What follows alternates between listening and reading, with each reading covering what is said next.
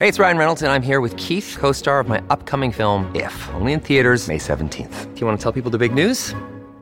All right, I'll do it. Sign up now and you'll get unlimited for $15 a month and six months of Paramount Plus Essential Plan on us. Mintmobile.com slash switch. Upfront payment of $45 equivalent to $15 per month. Unlimited over 40 gigabytes per month. Face lower speeds. Videos at 480p. Active Mint customers by 531.24 get six months of Paramount Plus Essential Plan. Auto renews after six months. Offer ends May 31st, 2024. Separate Paramount Plus registration required. Terms and conditions apply if rated PG.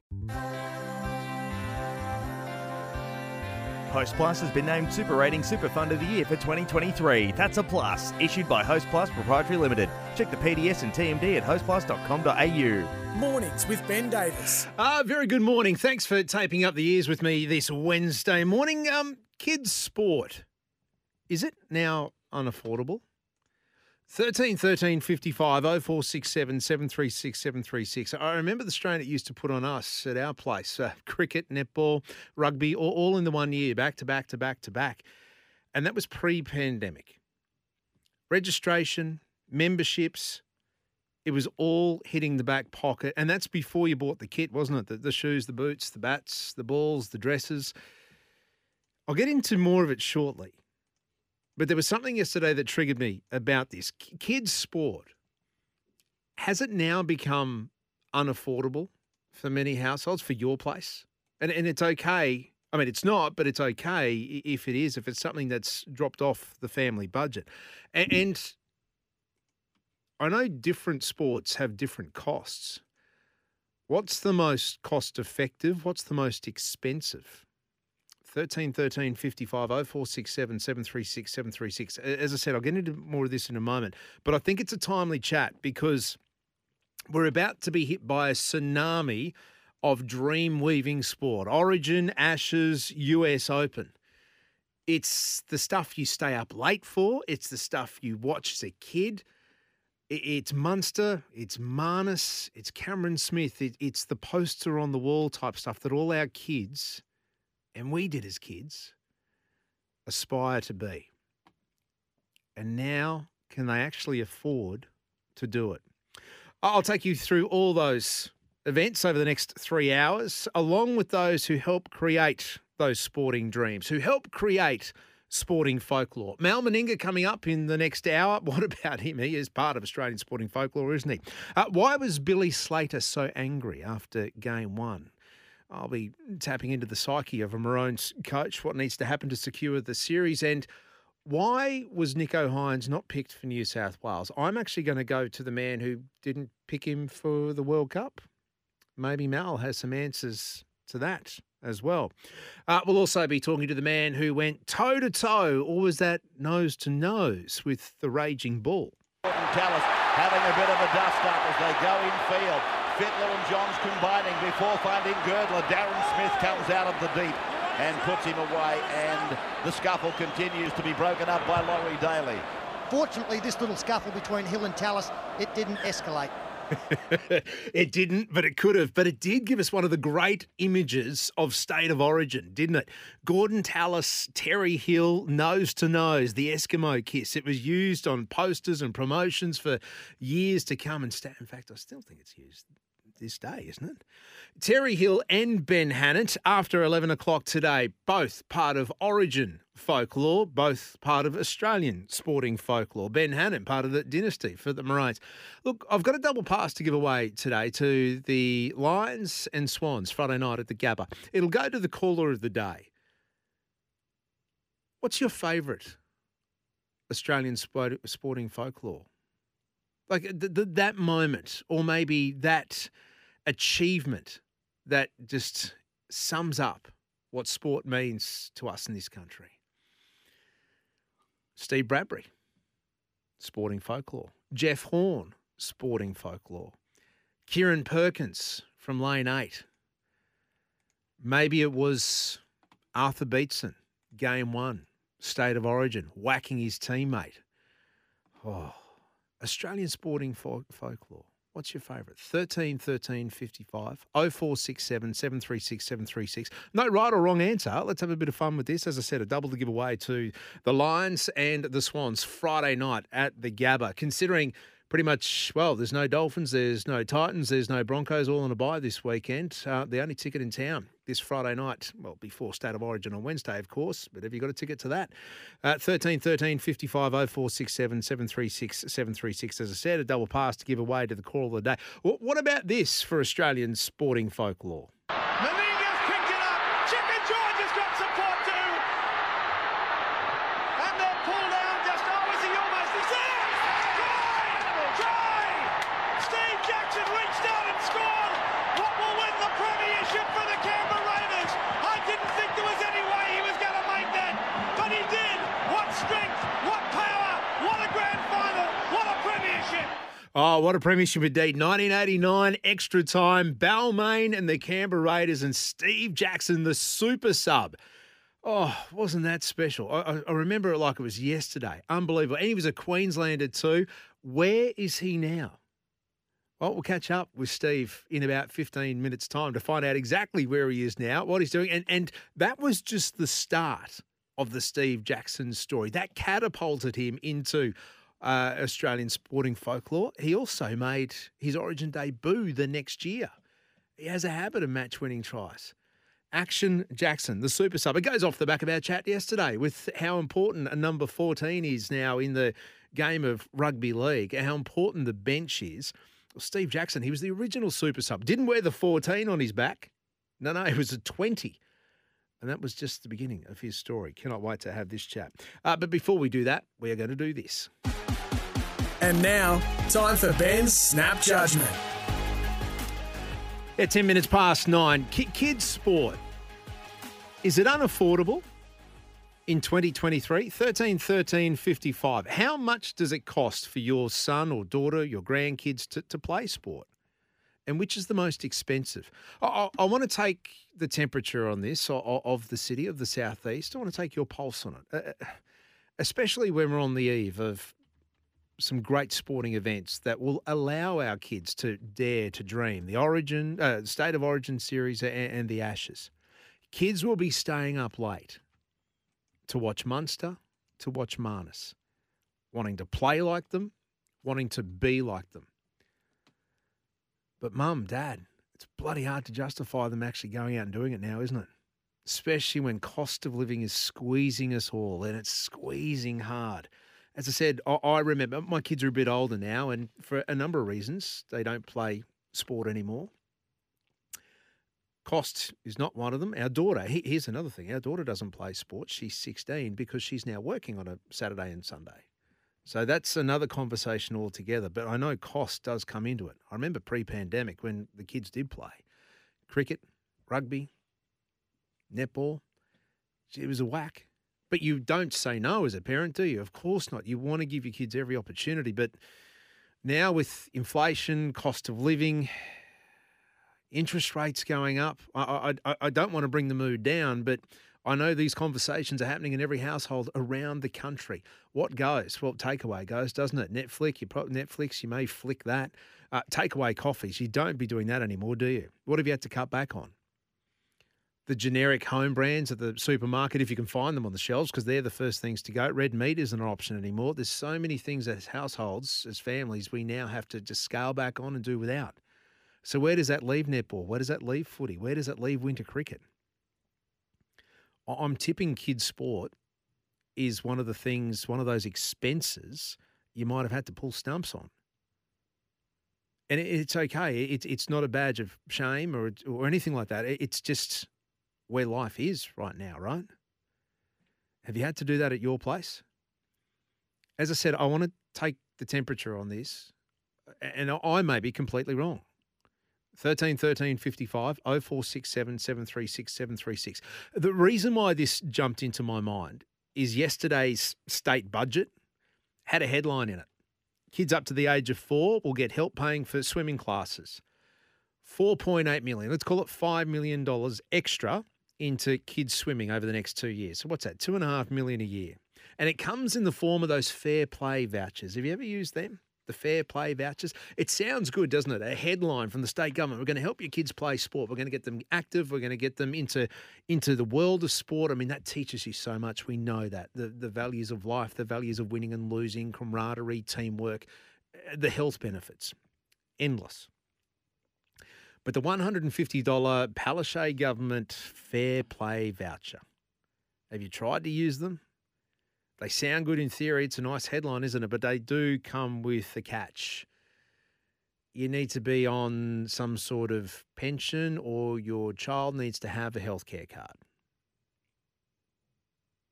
Yeah, exactly. But you probably already know that because you've tried it. So, this nice subsidy, this nice relief, the government is going, hey, look at us, we're giving you this. Yeah, but it comes with a catch.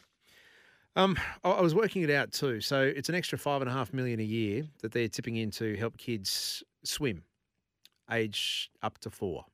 So two and a half million a year, and that's what 150 bucks a pop. So it's about 16,000 kids that they're trying to bring back into the realm of getting them into swimming or getting them active into sport. Except it doesn't sound that much, does it? 16,000 kids. Are these vouchers really helping? Are they helping you out? I mean, there's bigger picture stuff, isn't it? How difficult is it to keep kids in sport? As parents, we sacrifice so much for our kids. We want to. We want to give them the best possible chance. We sacrifice our time. We sacrifice the weekends, the, uh, the, the the taxi, the carpooling to go to different sports. And if you've got more than one child, how do you cover both at the same time? Exactly. But there does come a limit and the cost of living pressures aren't new.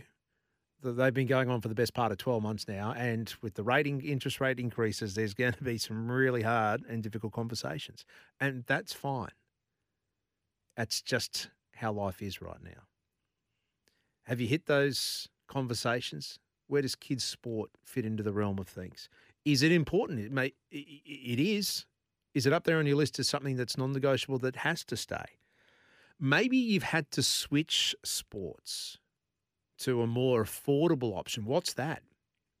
Help us out. Give us a tip. What have you found? What have you had to go to to change just to keep your kids playing sport? One that's not as expensive. Is that you? And what is the most expensive sport for kids to play?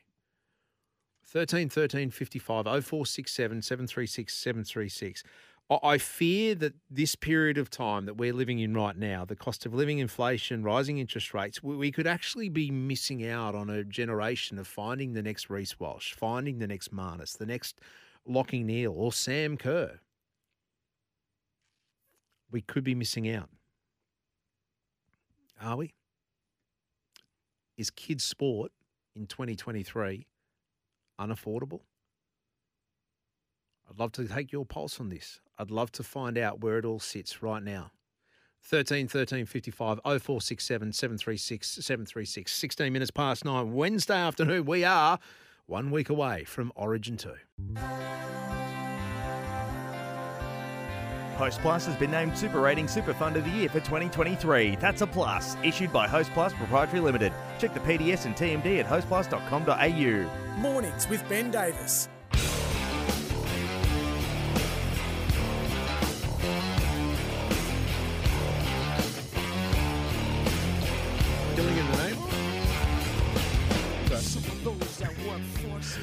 Uh, yes, uh, the Origin pump up songs. It's a week out from State of Origin 2, and I've let Slam and Sam, our resident New South Welshman, on the pump up songs because his team needs every help they can get. That was what Rage Against is that Rage Against the Machine? Killing in the name of?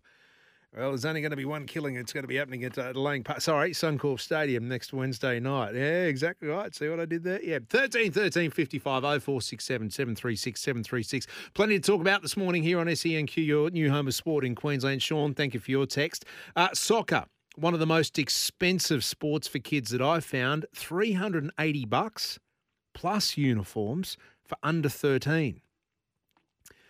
Well, if you do get that $150 voucher, if you qualify for that from the Queensland government, well, 380 bucks, is it's not even halfway. And that's just registration and sign on, isn't it? Then you've got to buy the boots and uniform on top of that.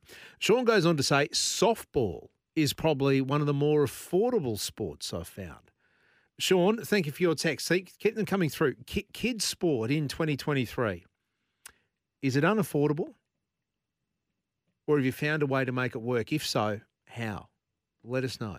13 13 55 0467 736 736. So uh, before I jumped on, I was having a quick chat to Pat and Heels about all the sport that is coming up. State of Origins, we know for kids, has got a late start, and it's a late finish, isn't it? On a school night, it's well after 10.30. You're creeping towards 11 o'clock. Then you've got the Ashes, you've got the US Open. How do you stay awake when watching sport, especially, well, from overseas, into the wee hours of the morning? Have you got a tip? Have you got a tactic to keep you up and about? I said to Patton Hills, I deliberately leave things around the house that I need to do, like to pick up or clean up after myself. Maybe it's stacking the dishwasher. Maybe it's cleaning up after dinner. I, I'll tell Beck, no, no, no, it's fine. I've got this. Let me do it. And I will get to it in a couple of hours' time just to get off the couch and get me up and active. That's how I stay awake to watch sport.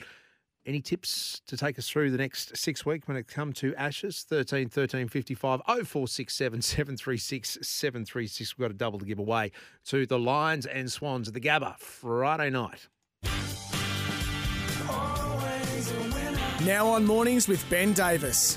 It's time to track down our Queensland legends with Where Are They Now? Uh, yes, where are they now? And it's to do with Australian sporting folklore. What, what's your favourite? Steve Bradbury? Perkins from Lane 8? Wally and MG? Maybe Jeff Horn in the Battle of Brisbane against Pacquiao? Alfie coming back from England? So much that creates, and so many moments of creative Australian sporting folklore. What about this one? Back it goes to Lang and they decide to run it. He turns it to Jackson. Can he get it down? He sure did. Yes. Referee Manson has a good look. Yes, a try. Uh, Steve Jackson scoring an Origin try on debut. That comes off the back of his match winner the year before in the 89 grand final for Canberra. Oh, he has just got a knack of scoring match winners for a front rower, too. The 89 grand final, it was the greatest, wasn't it? Yeah, extra time against Balmain. Steve Jackson, where are they now? Well, we've managed to track him down. Jacko, a very good morning to you. Where are you now?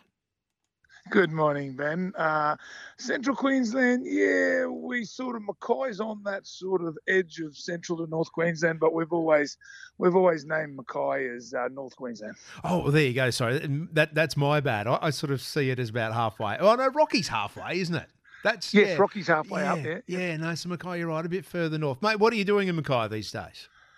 Wow, gee whiz! I've retired. I retired way back in '94, so that'll make it uh, 30 years next year. Hey, uh, well, that's from footy, not from life. that's from footy. That's it. Well, footy was was my go-to. You know, um, uh, I, I, I come back to Mackay in '95. I uh, I did a bit of marketing promotion for my local Magpies Rugby League club way back then. Uh, I then run into a, a, gentleman that was the master fra- franchisee for uh, for the Lenard's Chicken Outlets, and um, oh, yeah. 20 yeah 26 years later, I'm still in. I'm not. I've got two shops now, but um, 26 years, I tell you, Ben, I'm all chickened out. um, well, hang on, 26 years. So you must be doing something, right? Oh, mate, just like business. I've had me ups and downs. I've had me good times. I've had me bad times. But um, the the game of rugby league taught us to be resilient, and uh, and that's what I've done. You know, I've tightened the belt when I needed to tighten the belt. Oh, don't worry, I've got loose. I've got loose quite a few times. But uh, and once again, that's what the culture of the game was too. We we, we used to drink a little bit of alcohol. We celebrated a win, and then we also drowned our sorrows. well, Steve, I'm a big believer of what happens in the, the dressing room, the locker room. It can be taken into the boardroom, and that's a loose way of saying that the lessons learned in sport, you, you can apply it to business. Mate, totally, totally. It's the same principles. To be successful in anything, sport is one of the best teachers in life. You, you, do. You have your ups and downs. You, you roll, you ride the roller coaster ride of, of sport, and then that's the same as life. I, I um, I definitely put into place things I learned from the game, things I learned from training, things I learned from other people, and I put that into into business, and and it's just that's how it works. Right. What's your, what's your go to as far as chicken? Lenard's chicken. Le- Lenard's Lenard's chicken. Lenard's chicken. Yes. Uh, mate, the whole chook. I, I just love the whole chook. You know, people say breast, people say thighs. I said, no, mate, I, I love the whole chook. I, I love chicken. It was funny. They used to call me a few nicknames. I, I, I, sort of got a little bit upset when boys give you nicknames, but as I've learned in life, Yeah. it shows character. The more nicknames you have, the more character you have. So they used to call me Foghorn, and I used to get in trouble because my voice is so penetrating. I was always there could be 50 blokes in the dugout, and Mr. Bennett, I remember in '87, Mr. Bennett was talking. He said, "Jacko, shut up!" And I said, "There's 20 other blokes talking." He said, "But we can only hear you."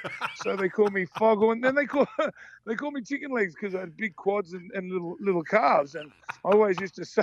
I always used to say, you know, the only use calves are is to hold your socks up. So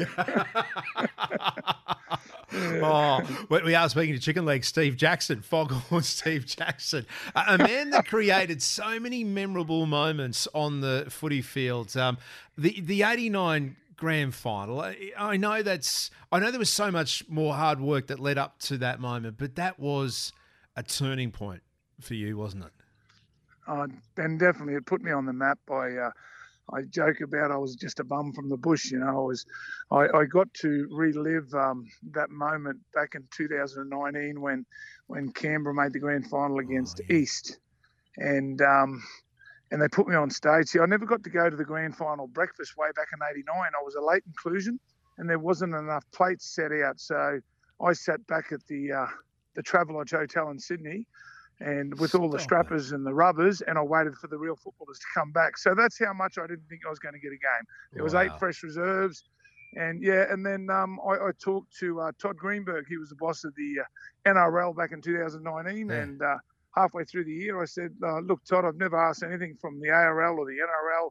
I retired back in '95. I scored a try." For Canberra back in '89, if Canberra happened to make the grand final, would you let me put one foot on that arena? And um, Canberra beat South Sydney the week before the grand final, and that was on a Friday night. Saturday morning, I get a phone call from Tyson, Tyson White. It was Todd's uh, right hand man, Yeah. and he said, uh, "Steve Jackson, we have a weekend for you that you'll never forget." So they said they we don't have the grand final breakfast these days. It's a grand final luncheon. They put me on stage with uh, Petro, JT.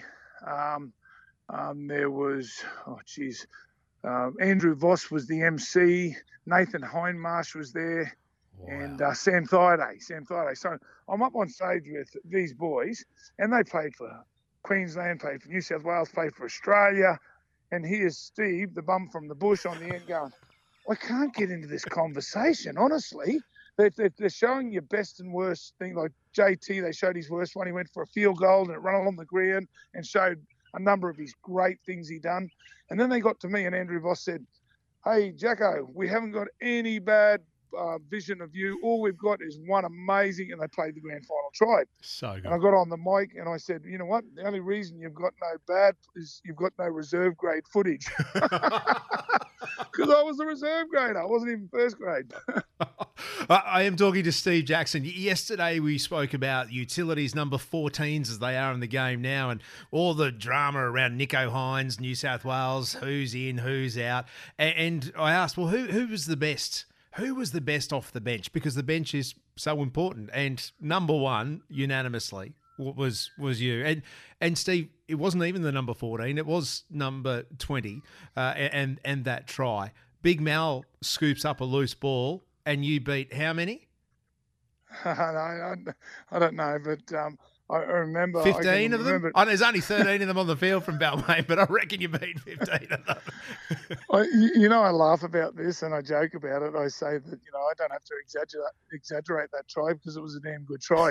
if I get if, if I Ben, if I get pulled up a foot short of that try line, Yeah. no one even knows how good a run it was. They, they never see that that bit of footage again. Chrissy O'Sullivan, we, we've had three reunions at Canberra since the 89 grand final. And every time I see Chris O'Sullivan, and as you would have known if you'd done your homework, Chris O'Sullivan kicked the winning field goal to make it 15 14. He looks at me and he says, I hate you, Jacko. If you don't score your try, everyone remembers me for that field goal. He said, They don't even know I kicked a field goal. it's very true. Very true. To take it an extra time. Oh, God. yes. Um, well, mate, as we said, that, that catapulted you because the next, I mean, you, you left Canberra Canberra, you then get a chance to play first grade. You're you're you're at Wests, you're at the Magpies, and 1990 you make your Origin debut for Queensland, and not just any debut. It was at Lang Park, and mate, you've got a habit of scoring match-winning tries. Uh, I was, yeah, I'm fortunate enough to put myself in the right place at the right time. Um, yeah, look, I'd been talking to West throughout the finals. Um, in in '89, Canberra had a very strong club. Our under 21s made the grand final and got beaten by South Sydney. My reserve grade team, we made it right up to the week with the preliminary finals. Parramatta beat us in extra time, and I remember my I was I the highs and lows that year. Midway through the year, I debuted for Canberra. You know, back in them days, your debut was when you run on the field in the first 13 these days it's to make the to make the 17 squad. Yeah, yeah, yeah. So if you're Yeah. you're on the bench, that didn't count as a debut, even if you ran, that- even if you came off the bench. That's exactly right. It wasn't your debut. So I'd come off the bench in '87 when when Don Furner um, co-coached with Wayne Bennett. Mm. But it wasn't until 1989, and uh, Tim Sheens come up to me and he said, and that's when New Zealand were playing Australia. We had a fair few representatives in the New Zealand side and the Australian side. And he come up to me and he said, uh, Jacko, and I'm a, fr- I'm a front row in reserve grade. And he said, uh, yeah, mate, uh, I'm going to I'm gonna debut you this weekend. And I went, oh. He said, I've got a bit of a problem, but I've got a front rower spot in uh, centre, in a centre, centre spot. And I looked at him, and I said, you thinking about putting me in the centres? Because I, because because I could get along pretty good for a big fella. Yeah. And Well, um, chicken legs, yeah. those chicken legs are pretty quick. Anyway, anyway, uh, I said, Tim, don't care, mate. I'll have a go. Yeah. So I debuted. A lot of people wouldn't know this, Hans. I debuted in the centres for Canberra Raiders in 1989 against Balmain. Who would have thought? Balmain. So hang on, so you, did you take? Did you replace Big Mal? Yeah, Mel was in the Australian side. Yeah. Gary Belcher was in the Australian Yeah. side. There was about probably five players out of that Canberra La- side. that Lazo, are weekend. we too early for Lazo? Lazo would have played for Australia. He would have been in Australia because it was um, Diamond, Diamond, Craig Diamond, and I were the pra- replacements. He went in the front row and I went in the centres against Andy Currier. Oh, So I'm already- can play. yeah. Yeah. So, so I'm already behind the eight ball because I'm a front rower playing A grade in my debut, waiting all my life for this game. You wouldn't believe it, tore medial ligaments in the first 10 minutes. Oh, no. No, No. interchange back then. They No. they come on. I said, just strap that leg as Yeah. tight as you can strap it. Because when I lifted my leg in the air, I couldn't feel below my knee. When I twisted my foot, I couldn't feel below my knee. And I went, something's wrong here. This is not good. Anyway, I tried to play on for another 10 minutes, limping around like an idiot. And I was, like I said, I was already behind the eight ball. Andy Currier ran round me, scored under the sticks. Um, Balmain beat beat us at Seiffert Oval that day. I remember going off, sitting in the dressing shed, having a cry by myself and thinking, it's all over, you know, this I waited all my life for this. And and then um, um, that week I went to the physio. I could have got the operation and then I would have been out for the rest of the year. He said, we try to rehabilitate it, try to strengthen it. He said, you still might need the operation. So that's what I did. I rehabilitated, I strengthened it every day. I worked so hard. I got back on the paddock in reserve grade about three weeks before the finals. I went right through reserve grade and then we got knocked out a week before the grand finals. And there I'm sitting in the dressing shed again thinking, all I want to do is play in the Sydney Grand Final. I used to watch it every Saturday on, on the ABC television at home when I was a kid in the 70s. Yeah. And um, and then Tim Sheens come in and he said, well, Jacko, well, I've got eight fresh reserves. He said, I'm going to put you in as a ninth fresh reserve in on the bench. What about this, mate? The names that you've just mentioned, as far as coaching, Wayne Bennett, uh, Tim Sheens, and we see what they're still doing now in the game. Uh, your first Origin was under Arthur Beetson, and Yes. and there's a former teammate of yours. Shane Flanagan, who's about Yes. to jump back into the coaching ranks, if we believe what we hear because we dragons. I mean, geez, you don't know. One day it's Riles, one day it's someone else. Mate, I want to ask you all these questions. I want to ask you about Origin as well. What I need to do now, though, because we can chat, I love this, we need to take a quick break for the news. If you can hang on, we'll come back and continue this conversation. Steve Jackson, my guest this morning. What about this? He's been he's been everywhere. He's been at the point, the epicenter of so many sporting moments in this country in rugby league. Uh, back with more in a moment here on SENQ. Thanks for your company this Wednesday morning. Uh, it's a week away from State of Origin 2. Cannot wait for this. You'll be able to hear the call on SENQ, of course. Uh, plenty of chances to win prizes and be part of that action. I'll step you through that just in a moment, but right now we'll continue our conversation with Steve Jackson. Steve, Origin at Lang Park, Suncorp Stadium, the Cauldron. Uh, that's where you made your debut. Yeah, man, I, I tell a story, don't I? My stories tend to sort of go elsewhere. I do apologise. It's uh, all good. So, so um, 1990, I, have gone to West. I, I went left Canberra. Uh, I've been Canberra for four years, and I left Canberra for a jersey. I, get, I left a number 23 jersey at uh, Canberra, and I jumped into a number eight jersey at West. And uh, uh, as it worked out, it was the best decision I made in my football career because I ended up playing nine state of origins after that yeah. that um, that selection. And and you wouldn't believe it, we're playing. Uh, New South Wales had won the first two Origin matches, so it was a dead rubber. And back in them days, they called it dead rubber that um, it was only half a camp. So the players that played in Origin, they played on the weekend for their club before the game.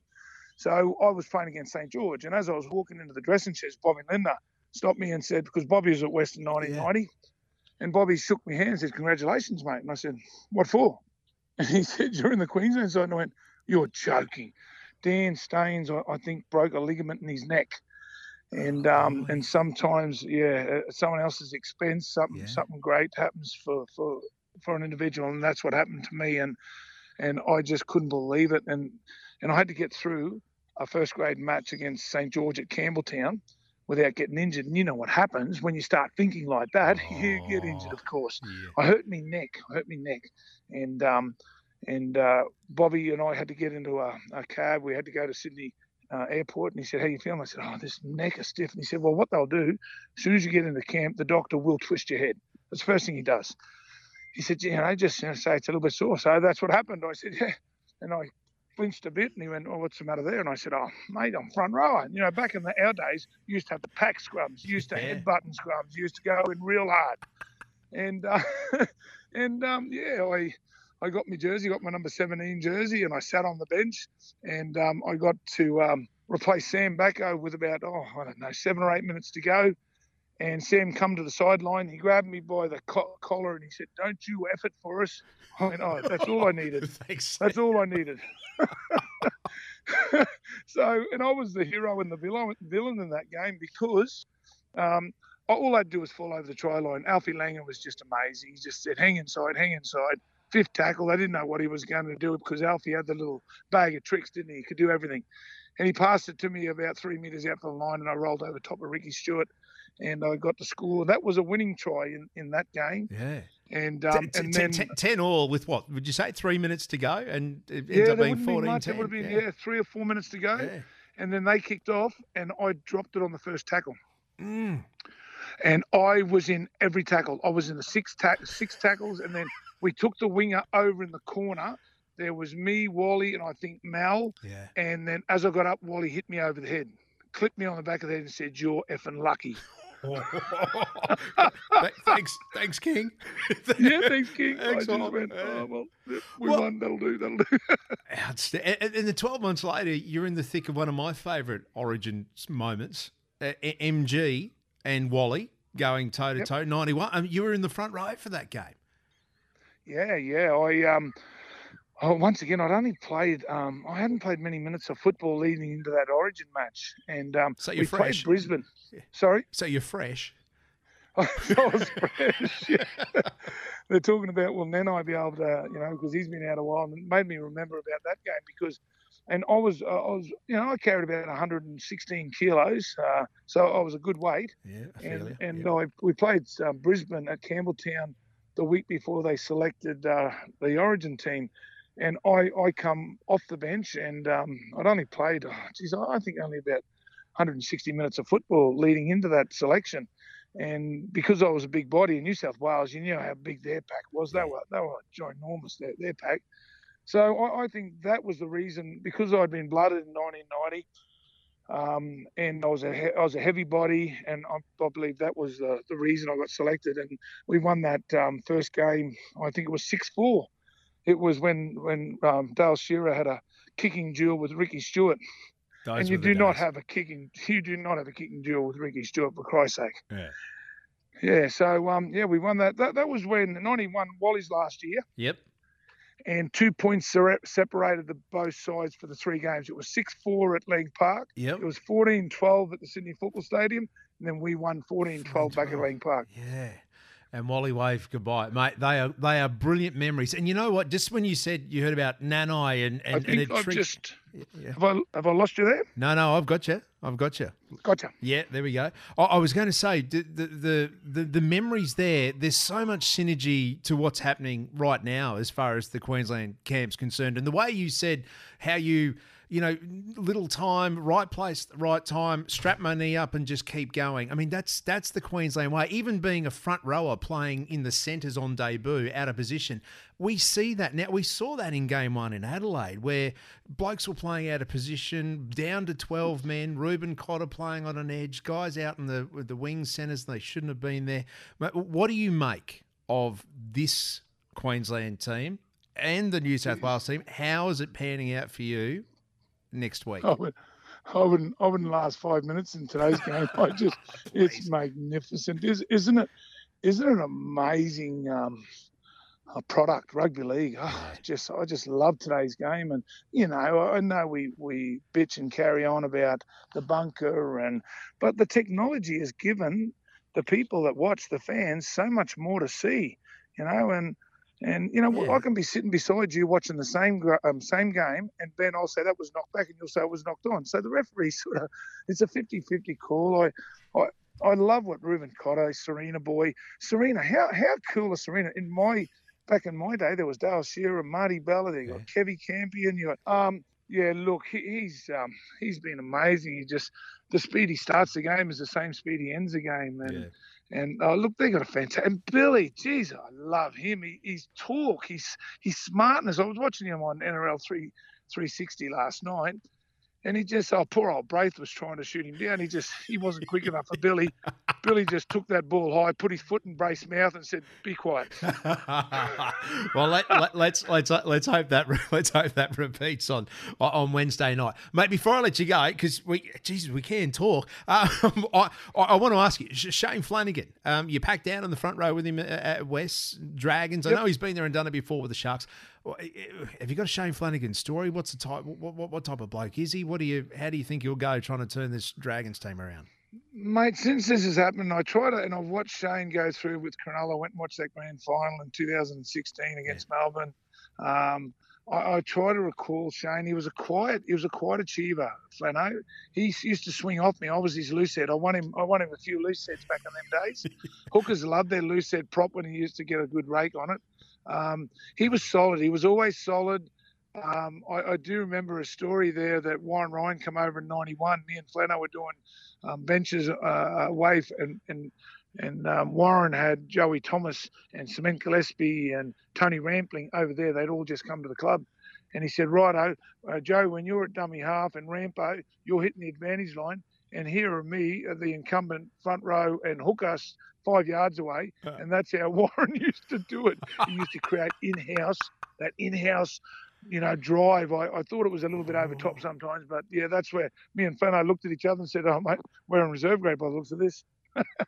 Yeah, but yeah, don't worry. Nice little rocket to uh, to keep you on your toes. I like that. well, that's mate, mate, exactly yeah, what that's exactly what they do. Wayne Bennett does that pretty Yeah. well. You know, he, doesn't he he? you know that reverse psychology thing that that pumps you up. So.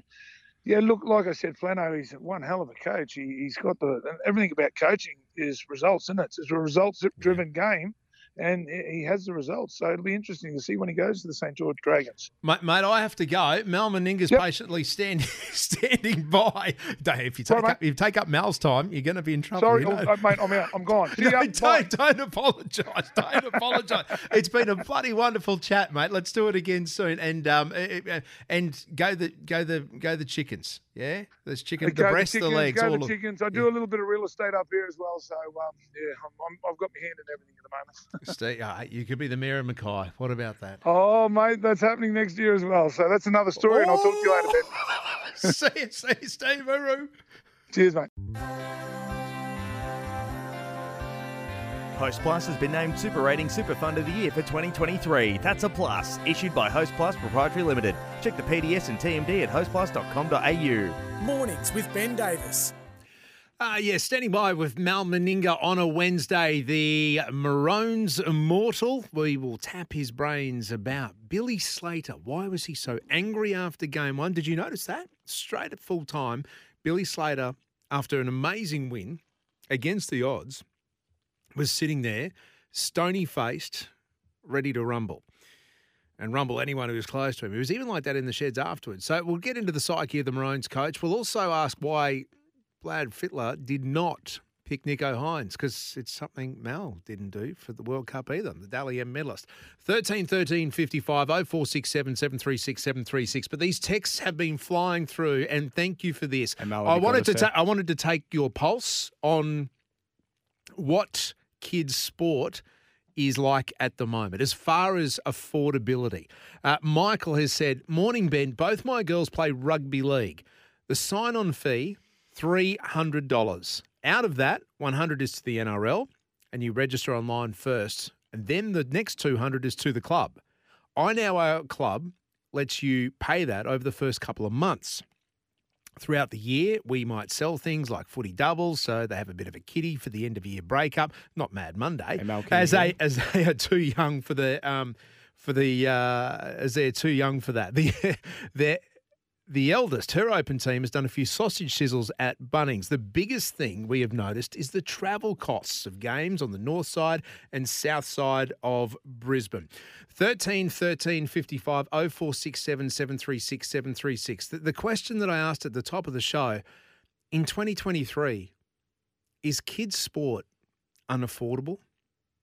The cost of living we know is going through the roof, interest rates, inflation, everything's going up cost wise. And on the back of yesterday's state budget, we see the fair play vouchers are still in play from the state government, but they're so hard to access. There's so many hoops you've got to jump through. There's so many criteria you have to meet. I- just fear that on the on the eve of Origin 2, on the eve of the Ashes, two of the big sporting events that, that kids stay up late for at night. We're coming into school holidays. They'll be watching. They'll be watching Munster. They'll be watching Marnus, and they'll want to play like them and they'll want to be like them. But I have a fear that the next generation could be lost just at this period of time. We may be missing getting some of these kids into sport because for a household budget, it could be one of the first things to go. As I said, wanted to take your pulse on this 13 13 55 0467 736 736. Peach, good to hear from you. Totally agree with the prices for kids' sport, Ben. It's very expensive. Lucky for myself, the daughter's taken up music instead. What's a further bonus is the instrument is a triangle. Rock on. Regards, Peach. Rocking on indeed.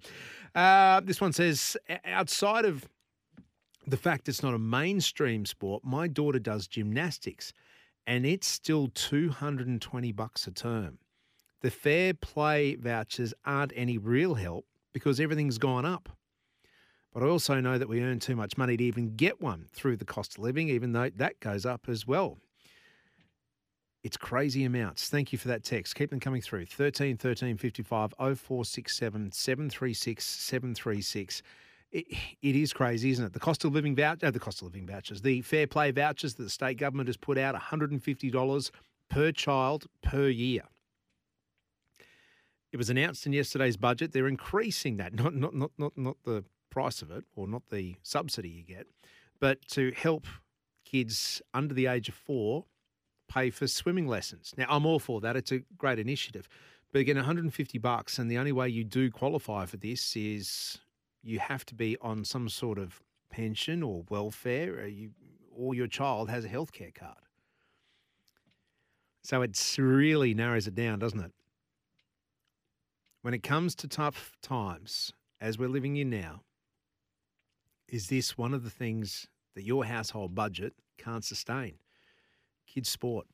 13 13 55 0467 736 736. I know in New South Wales they have a similar scheme, but it, it- seems to be a lot more accessible. I think it's called the Active Kids scheme. Yeah, Active Kids program. That's what it is. They they get two $100 vouchers for school kids to uh, go towards sport each year.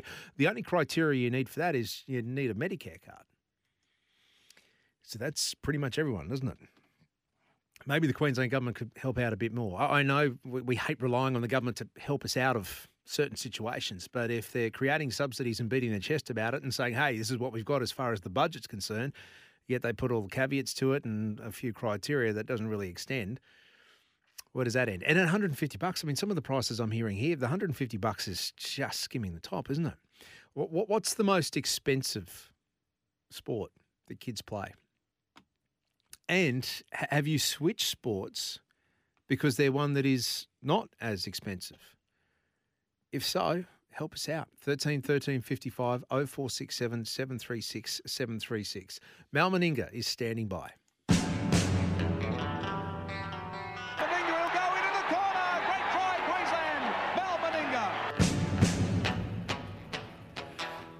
Uh, Mal, very good morning to you. Um, we are Morning, smack bang in the origin period again. But before we talk that, I I know you're a dad. You, you've you, you you you'd be battling this as well as far as um, kids' sport is concerned. I mean, it's it's it's something that every household across the country is battling with at the moment, isn't it?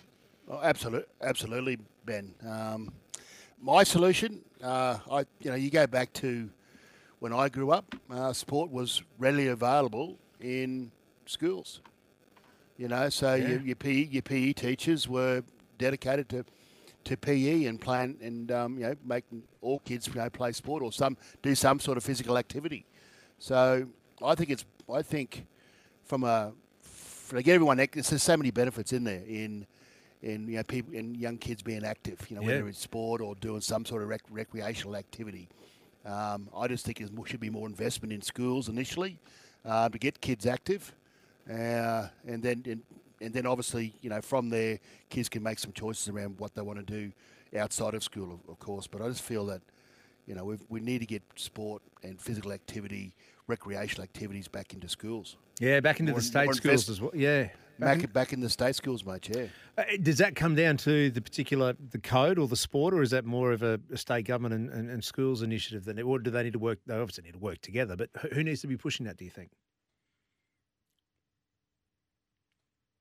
Oh, hello, Mal. Are you there?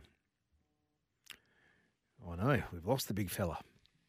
Technology, not our friend this morning. Uh, keep those calls, texts coming through. Um, uh, Razor said, Ben, when every God. second child has a mobile phone. There we go, Mal. We got you. I'm back, mate. Sorry, I don't know what's going on. Yeah. No, that's, Yes, uh, that- that's all right. That's all right. Um, yes. mate, ironic, ironic, ironically, my daughter's trying to ring me. ah, ah, there we go. So, Ironically, she must hear, she must have heard me. I don't know. um, so, so Mal, does that does that come down to the particular sports trying to push, not, trying to get back into the schools? Is that where the the, the, Oh, push think- needs to come so from as well. Yeah. Yeah.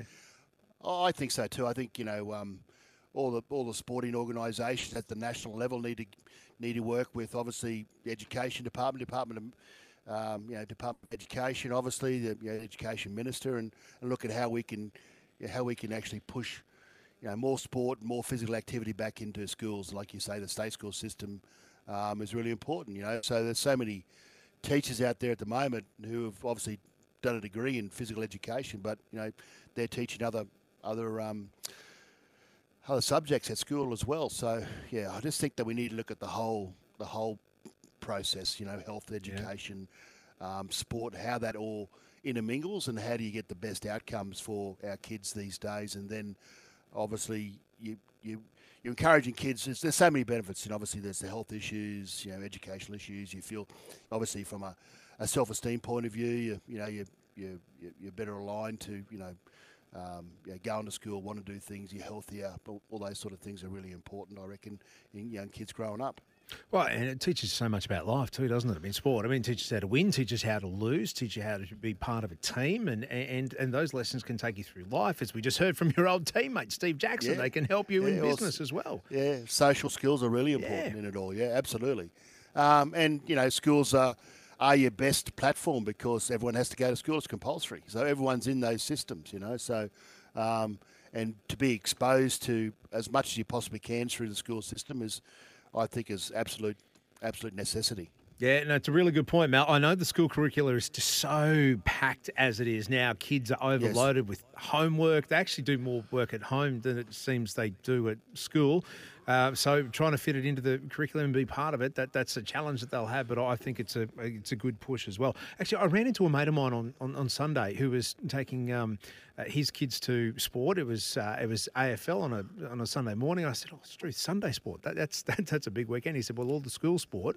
Uh, they go to a private school is on the Saturday, so so Yes. your entire weekend is taken up, and that's um, yeah. But he said it, it's a battle. It's it, it's a it's a it's a hit to the hip pocket, but we do try and do everything we can to, to sacrifice for our kids. Well, I think every parent's like that. You know, they sacrifice for your kids. Um, but if we if we got support along the way, you know, through your government um, areas, you know, education and health, I think you know you can actually come up with a really good program. All right, we are talking to Mal Meninga as we do every Wednesday, all thanks to Chemist Warehouse. Head into Chemist Warehouse for great savings every day. Mal, how do we, uh, well, how does, let, us just try and step into the mind of the enemy. How does New South Wales save this series? I, I want to get both sides of the border here. Can you, can you take us into what Brad Fittler might be thinking from your experience? Uh, well, it's ironic. I was, I was going to ask you the question, Ben. How come, you know, New South Wales people got this defeatist attitude? You know, so how come? Because they're from New South Wales. Of course, you know, all of a sudden, uh, because the New South Wales team's playing in Queensland, playing at Suncorp, where they don't have a lot of success, obviously. But you know, I've just I've walked down the street just this week, and everyone's I don't met a person that New South says going New South Wales is going to win. You know, so this is the psyche, I think, and you know, so Freddie obviously, from a team perspective, can't be listening. They can't be, you know, listening to the voices, external voices um, around rugby league at the moment. You know, uh, they've got to be bunkered down. Uh, no social media, no media, no, no, no newspapers, no radio. Just don't listen to, to all the, the rubbish that's going on around, uh, externally around the New South Wales, you know, chances, and just bunker down and just focus on what their role is, and and you know, just focus down on on making sure that they play the best game they possibly can. That's all they can ask for. Mal, and I, and I love this insight as well because it's almost like New South Wales are, are trying to do it. They're not trying, but it's almost a Queensland type feel about it. They're the underdogs. They've got backs against the wall. They've they, they've got everything to, to to play for. They've got to come out swinging, come out fighting. And that, that, hang on, we own that. We have a mortgage on that position. Yes. But but now that's where the Blues find themselves. So that that's creating a little bit of anxiousness in my mind, Mal, that, they Oh, could be doing. Queensland on a Queensland. Yeah. Well, exactly. You know, so in my time in in Origin is that you, know, you get up, you play the first game. It's very difficult, and this is where Billy's at at the moment. It's very difficult uh, to get the players to a level where they need to be to be in a situation where they can win game two as well, or be successful in game in game two. As much as you try, there's Jim, like, I, like I've mentioned before, I think on the show, there's Jiminy Cricket in the back of your mind saying, "Listen, if we lost, it doesn't really matter. We get another opportunity, you know, down New South Wales. So they've got to try and get Jiminy Cricket out of the back of their minds and just get them in, you know, get you know, focus in the front of their minds around, well, you know, we're going to play the best game we can. So that makes all go for a fantastic game if they can get those the mental preparation right in both both camps. Yeah, it does make a lot of sense. And we know, well, we know that it's been 25 years since New South Wales have come to Brisbane after losing game one and then winning game two. 98, that was. 98 was a year that Yeah. it was it was a big year for, for Brisbane and Queensland sport. Um, Allan Langer captained the Broncos, Maroons, and Australia to trophies. Wayne Bennett was in charge there, so it was a it was a, a, big time. But we were beaten at Suncorp Stadium, or Lang Park as it was back then, in '98 by a by a New South Wales team. But I've got to say, Mal, and I, I mentioned it yesterday on the show when I run my rule, or run the rule through that team. Uh, man of the match game two in 1998 was a bloke called Rodney Howe Yep. for New South Wales. He destroyed us. Yeah. yeah. Um, but then he didn't did. play. He didn't play again for eighteen months, and we No, know no, why exactly. So exactly, let's- yes. so let's let's just put that and consign that into the, the realms of history. Look, let, let's concentrate on those who are there. I do want to do that, but before we get to a quick break, Mal, and then we'll come back and concentrate on who is there and what needs to happen to do their job. One thing on Nicho Hynes, it's still the most baffling decision that I've I've seen in a long time from New South Wales, and we know they've made some absolute doozies of decisions. But how does the Dally M medal winner play in game one, the backup half for Nathan Cleary, you'd have to think. And then when Nathan goes down, he's not even used at halfback. He's not even in the team. And the reason I'm asking you this is you had to make a decision for a World Cup not to have the Dally M medal winner as part of your squad.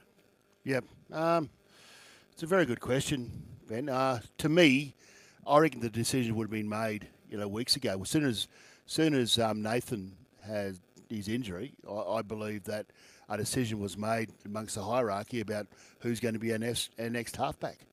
Um, that's what I firmly believe, and they obviously didn't believe they, that. They didn't look at the bloke was- at number 14? No, they didn't. No, I think it would have been because you don't make judgments based on Nicho's last game. Yeah, this is the thing Oh. about it. You, you make judgments on a on a player's worth over a long period of time, whether he can handle the pressure, the, is he composed in under pressure situations. You know, you look at form and all that sort of stuff. It's it, that decision for me. In well, this is how I looked at it. You don't make a, a judgment based on the last game they played. Um, you're kind of hoping they played, they got through it okay, you're healthy, um, but you make decisions based on you know history, in my opinion. And Nicho was the, the 14, obviously in, in game one, so it's, it is a, a little bit baffling that he didn't get the opportunity. Um, they're trying to find excuses around, you know, well, you know, it, did take effect, a mental effect on on Nicho that he, he's out there playing the centres and he missed Munster and you know, set up to try to win the game and all that sort of stuff. Um, but you know, I don't think I don't read into that too much. You know, Nicho's a pretty confident kid uh, by all reports. You know, he's at the height of his powers. Um, he had a bad game on the weekend, but surely you know that doesn't come into consideration when you're picking him for a, state team. Uh, No, and, and, that's that's the only explanation behind it, and, and that's how Freddie explained it yesterday. This was Brad Fittler on why. Well, Mitchell Moses got the nod over Nicho Hynes. Well, last time Nathan didn't play, Mitchell took his position. So, in my eyes, it was Mitchell's to lose, really. Um, and given the way they've played the last couple of weeks, uh, they've been, you know, they started pretty slow, and it just gives you confidence, you know, what he did in that round. Well, there we go. So it was he, he he was the backup last time Nathan Cleary was out, which was what was that That's right. 2021 game three, wasn't it? So That's right. So they've already made their mind up on before even going in the weekend, Mm. Ben. So it, it was always going to be Mitchell Moses, in my my opinion. All right, Mal Meninga, my guest as he is every Wednesday. Uh, he is here to answer your questions as well. 13 13 55 0467 736 736. Origin related, of course, is the topic of conversation right now. But any question coming towards Mal, uh, maybe you have an idea on how to get kids into sport just a little bit cheaper than what it is now. Mal, quick break. We're back with more in just a moment. Hostplus has been named Super Rating Super Fund of the Year for 2023. That's a plus. Issued by Hostplus Proprietary Limited. Check the PDS and TMD at hostplus.com.au. Mornings with Ben Davis.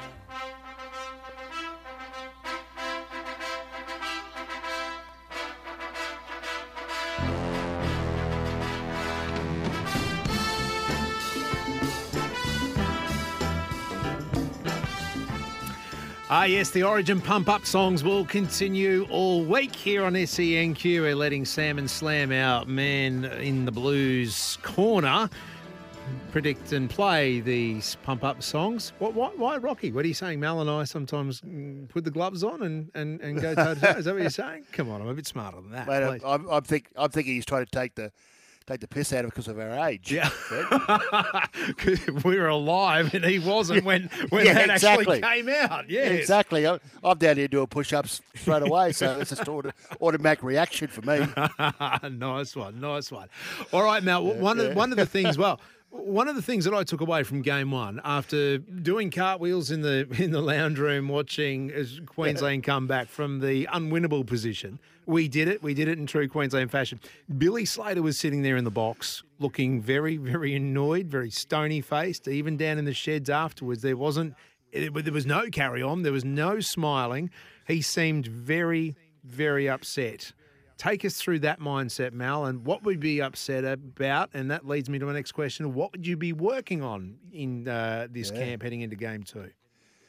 That's a great observation, Ben. Um, words count. So I would I would suggest you know going through Billy's mind would be what's he going to say to the players, and how am I going to carry myself being the leader of the team uh, that allows the, the team to obviously celebrate success, obviously initially, but also reset, you know, for game two. So uh, through Billy's experience, he, you know, he, he's obviously um, had a lot of success through his career. So he's resetting himself. He's resetting. Well, the words that I say out loud to whether the media or to the players is going to have an impact, um, and I want to have a positive impact. But the way I carry myself is really important as well because um, the job's only half done. So they're the, probably the two things I would suggest uh, was going through Billy's mind. Um, and what Queensland have to do better for game two is just keep doing what they did, eh, but do it better, if that makes sense. You know, so um, they played really well. I mean, they played on the back foot. Defensively, they were extraordinarily good, particularly off their line, and they kept on coming off their line all game. So New South Wales did a really good job around their, their execution and, and kicking into corners. So they've got to come up with a with a better plan about putting pressure on the back five of New South Wales. Mm-hmm. They've got to put more pressure on the kicker, Mitchell Moses, probably in this case, and then obviously try Well, to get he's the their ball only better he's their only possession. kicker, isn't he? Well, Luai, Luai can kick, and oh well. Um, yeah, Robson does small ones, and, and Damien Cook. But yeah, exactly, you, you're right. So put pressure on the kicker, so you're getting the ball in better field position, so you you're back up their end a lot more than what they were in the in the first the first game. Pressure on the kicker. Well, we know it's going to go to Mitchell Moses because, yeah, uh, they all.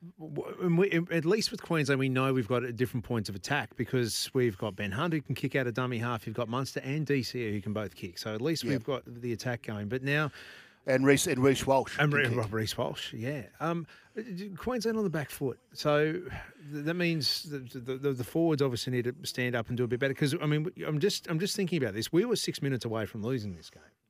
Yeah, exactly. But but the, through their through their attitude and their defensive prowess, they managed to, to you know managed to win the game. So Mm. that's the thing about it. So what you got to do, you got to try and play the ball, the football back more down in their half, which they didn't do in the first game because of you know, really good go forward by New South Wales. So their back five's really important, and their kicking game through Cleary's excellent. You know, so they kept we had to keep on coming out of our end. So that's it's a sim- it's simple, but it's hard to do, Ben. Yeah. You know, so we've got to get down their end a bit more. We've got to put more pressure on their their back five. We've got to uh, put more pressure defensively and try to slow them down, and put pressure on their kicker.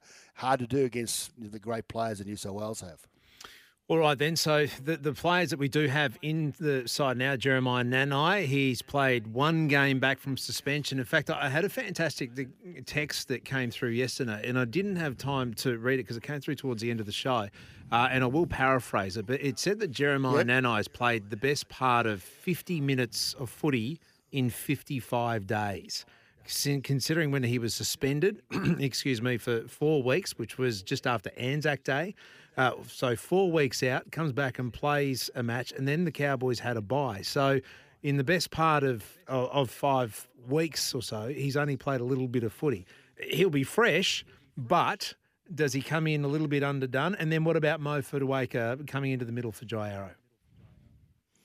Yeah, I, I like Jeremiah Nanai. I think he's one of the most exciting products we have in our game. Um, I put him, I took him on the Kangaroo Tour. I just think he's an exceptional talent. Um, he's got a huge motor on him. Um, he he responds to challenges really well, and I've got no doubt that he'll be the best Jeremiah Nanai that Queensland want on next Wednesday. Next Wednesday, there's no doubt about that. Whether he could play the 80 minutes, another question. That's why you got Reuben Cotter, who could come and fill in, you know, like he did. He got man of the match, you know, for, for playing on an edge where he's normally a middle or Yeah. or a hooker, you know. So he's just an extraordinary talent, Reuben. Um, so I think he's got everything. I think Billy- Billy's got everything covered there with Jeremiah. I just think he's an exceptional talent, and you know he's the one to be one of the best players in our competition for many years to come. Uh, Mo deserves it. It really is that simple. You know, I remember going back a couple of years, and you know he was our best player when New South Wales, you know, flogged us up in Townsville. He was our best player. Um, he's, he's back into the, the, the throws. He's got a, he's had a few injuries. Um, he hasn't been the best form last year, but this year he's exceptional. He deserves to be there. It really is that simple.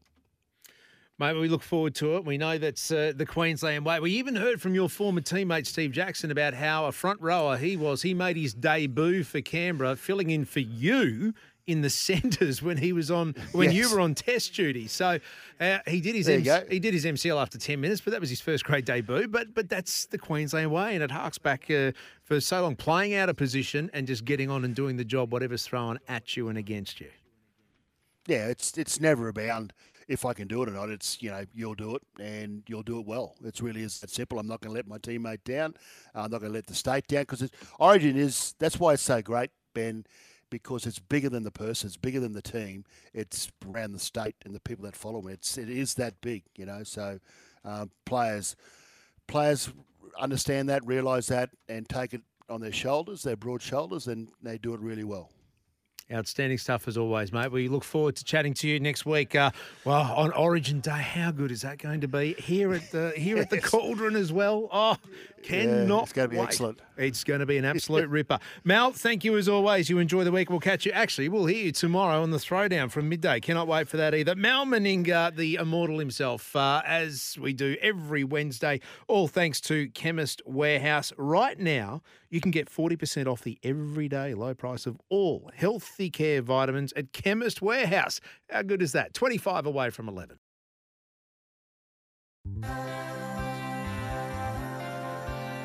Hostplus has been named Super Rating Super Fund of the Year for 2023. That's a plus. Issued by Hostplus Proprietary Limited. Check the PDS and TMD at hostplus.com.au. Mornings with Ben Davis.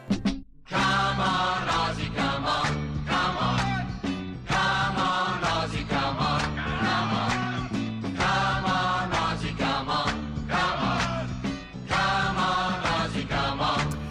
Ah, yes, it is that time of year. We are about to, what, two sleeps away from rolling into the ashes. And we are doing it all thanks to Plantation Homes. The sale event, it must end soon.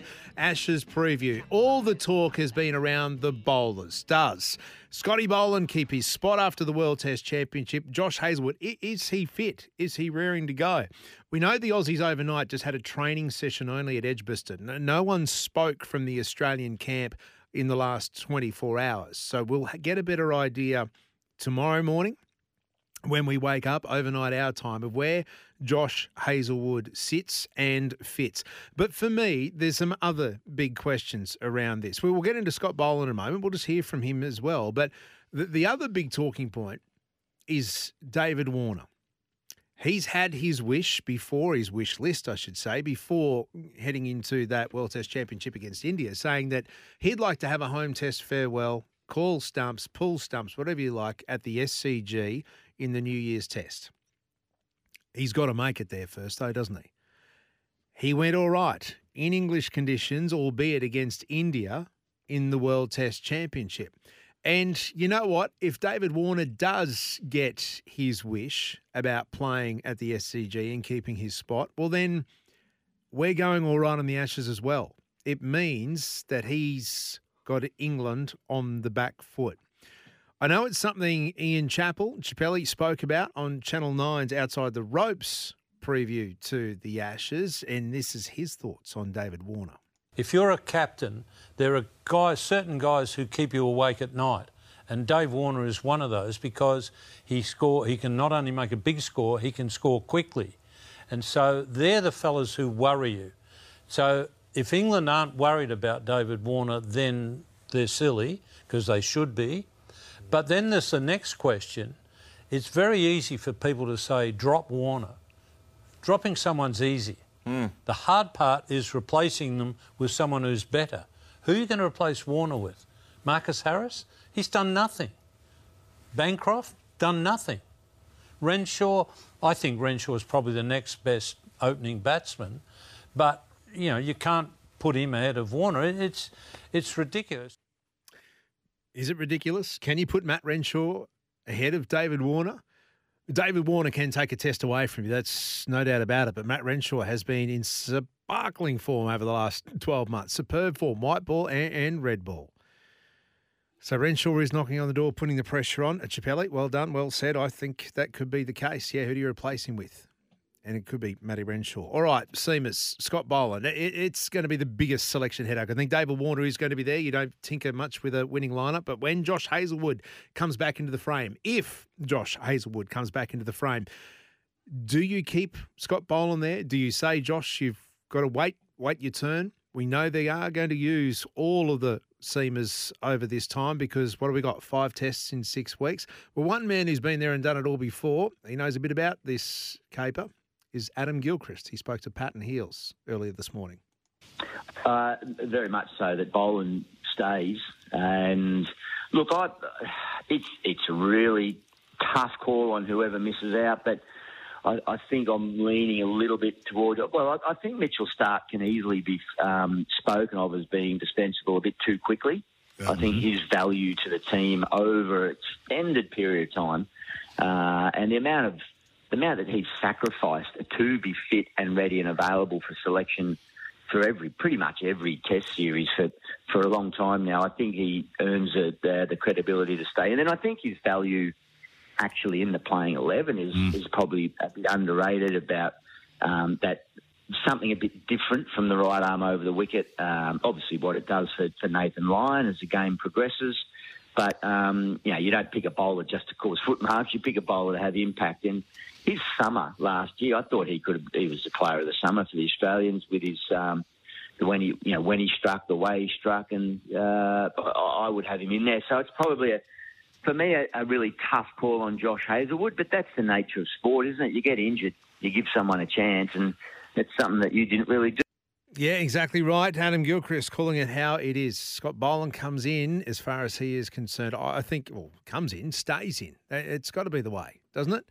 13 13 55 0467 736 736. Put your selector's hat on. I mean, what, there's 26 million of us, isn't there, as Australian selectors?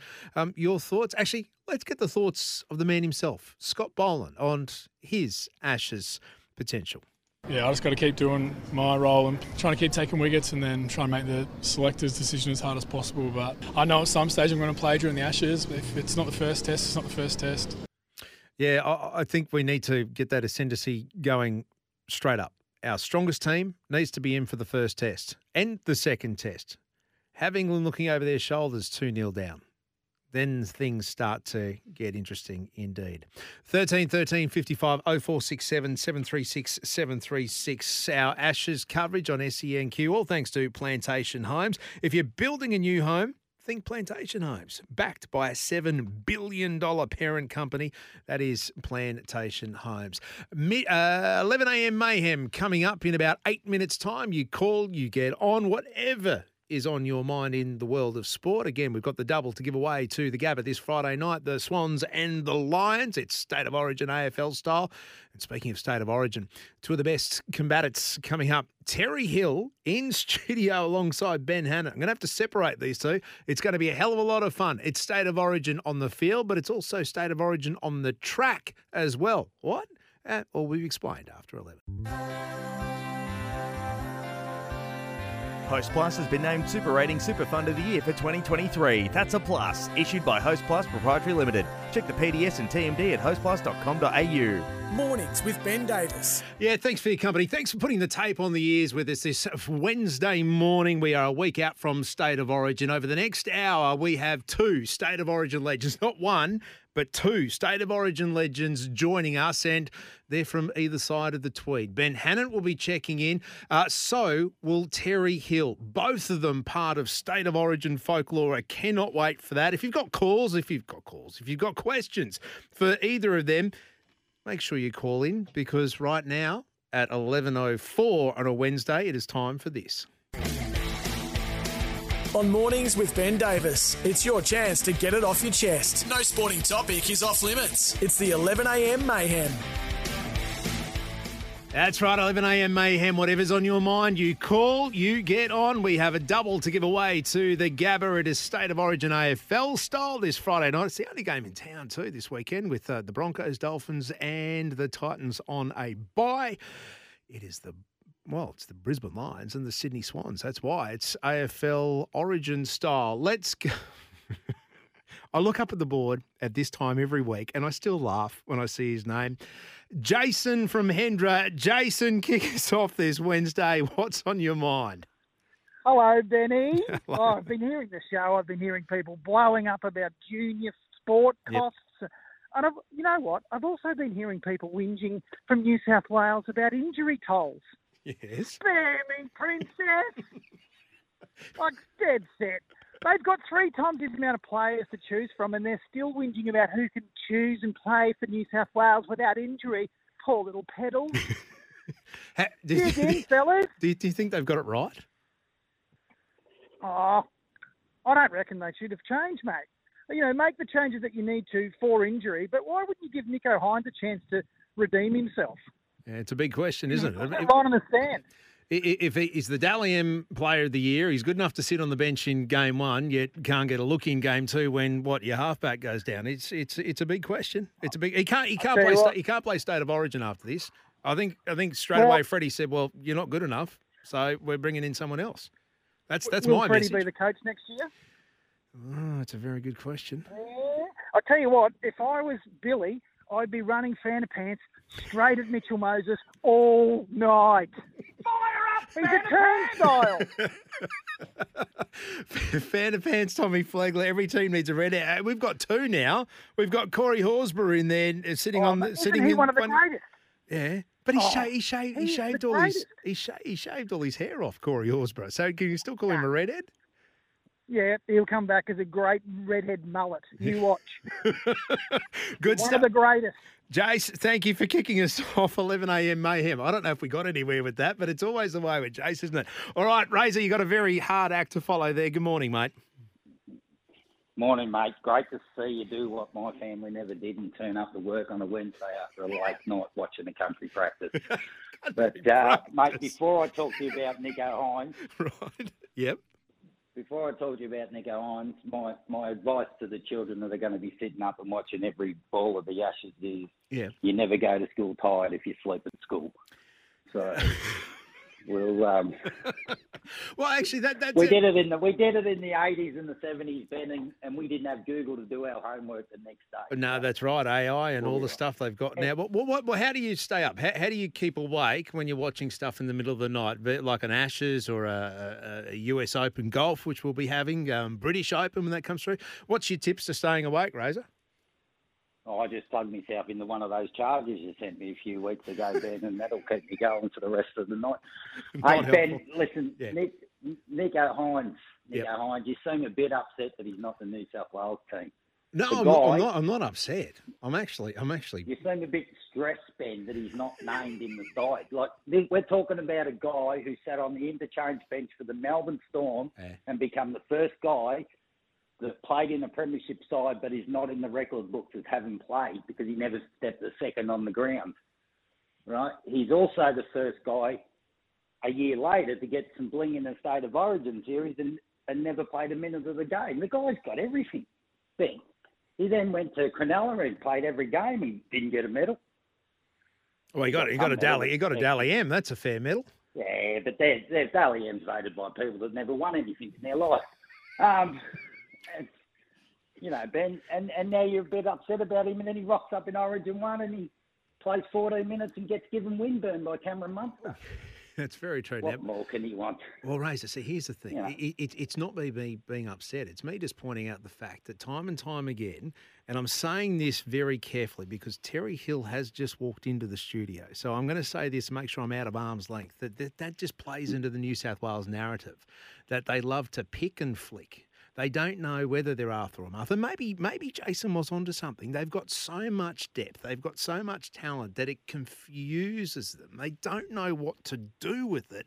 So they'll try this, but and then they'll try this, and then they'll try that, and then if that doesn't work, no, we'll bring in two hookers. No, we'll drop the bloke that was supposed to add the spice and the fire uh, into Vita Pangai Jr. And we'll, no, we'll just chuck that out and we'll just start again from scratch. Because guess what? Everything's all on the line now. It's all in. So it's Ben, just playing can- into the narrative. Ben, Ben, can I leave you with this and Queensland supporters with this? And as I've stated regularly, I barrack for every New South Wales favourite team, the Melbourne Storm. So my origin Victorian, right? But I will say this: my Hmm. mother used to always say to me, "Beware of the wounded dog; they bite hard." Hey, and I think that's what Queensland need to look out for next Wednesday: the wounded dog. Very, very sobering and very sage advice, Razor. Thank you very much. I reckon we've got a clubhouse leader there too for the Gabba on Friday night, 13 13 55. That is my biggest fear. And this is now with a very straight face because it's what I am worried about the most. Yes, New South Wales painted into a corner. They are wounded.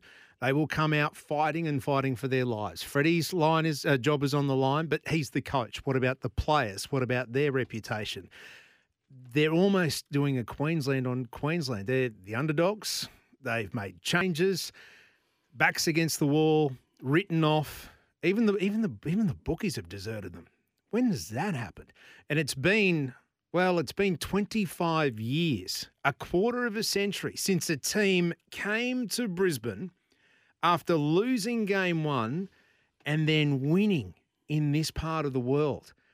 And you know what? I've got a bloke sitting across from me who was part of that team.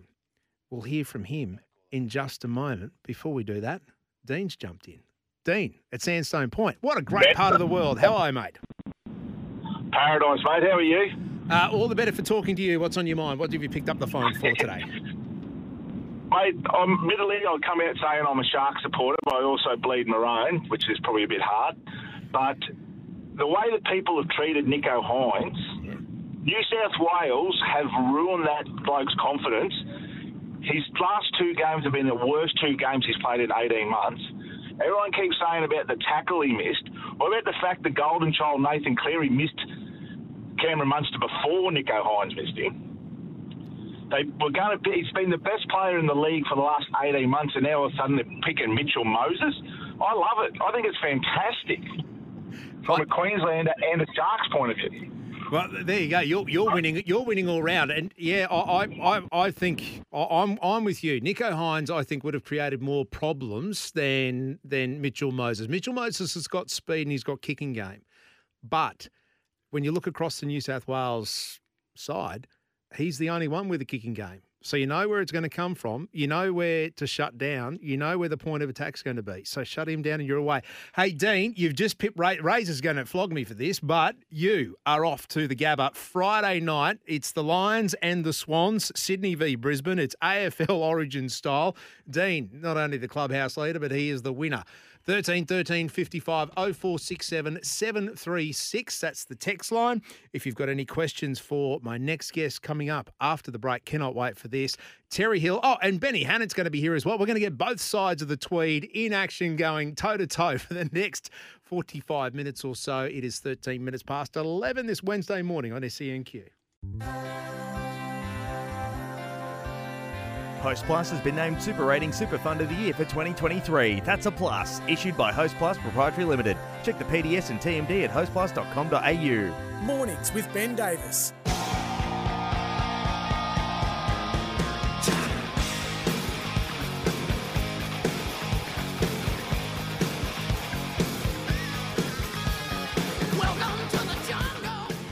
Oh, welcome to the jungle indeed. Slam and Sam, our resident New South Welshman on the pump up songs heading into Origin 2. They need all the pumping up they can get. We are doing it today, all thanks to our friends at Macca's, proud sponsors of the Little Legends, supporting grassroots sport here in Queensland. Now, Origin 2, if you don't have tickets, I, I'm about to give you the opportunity to get some.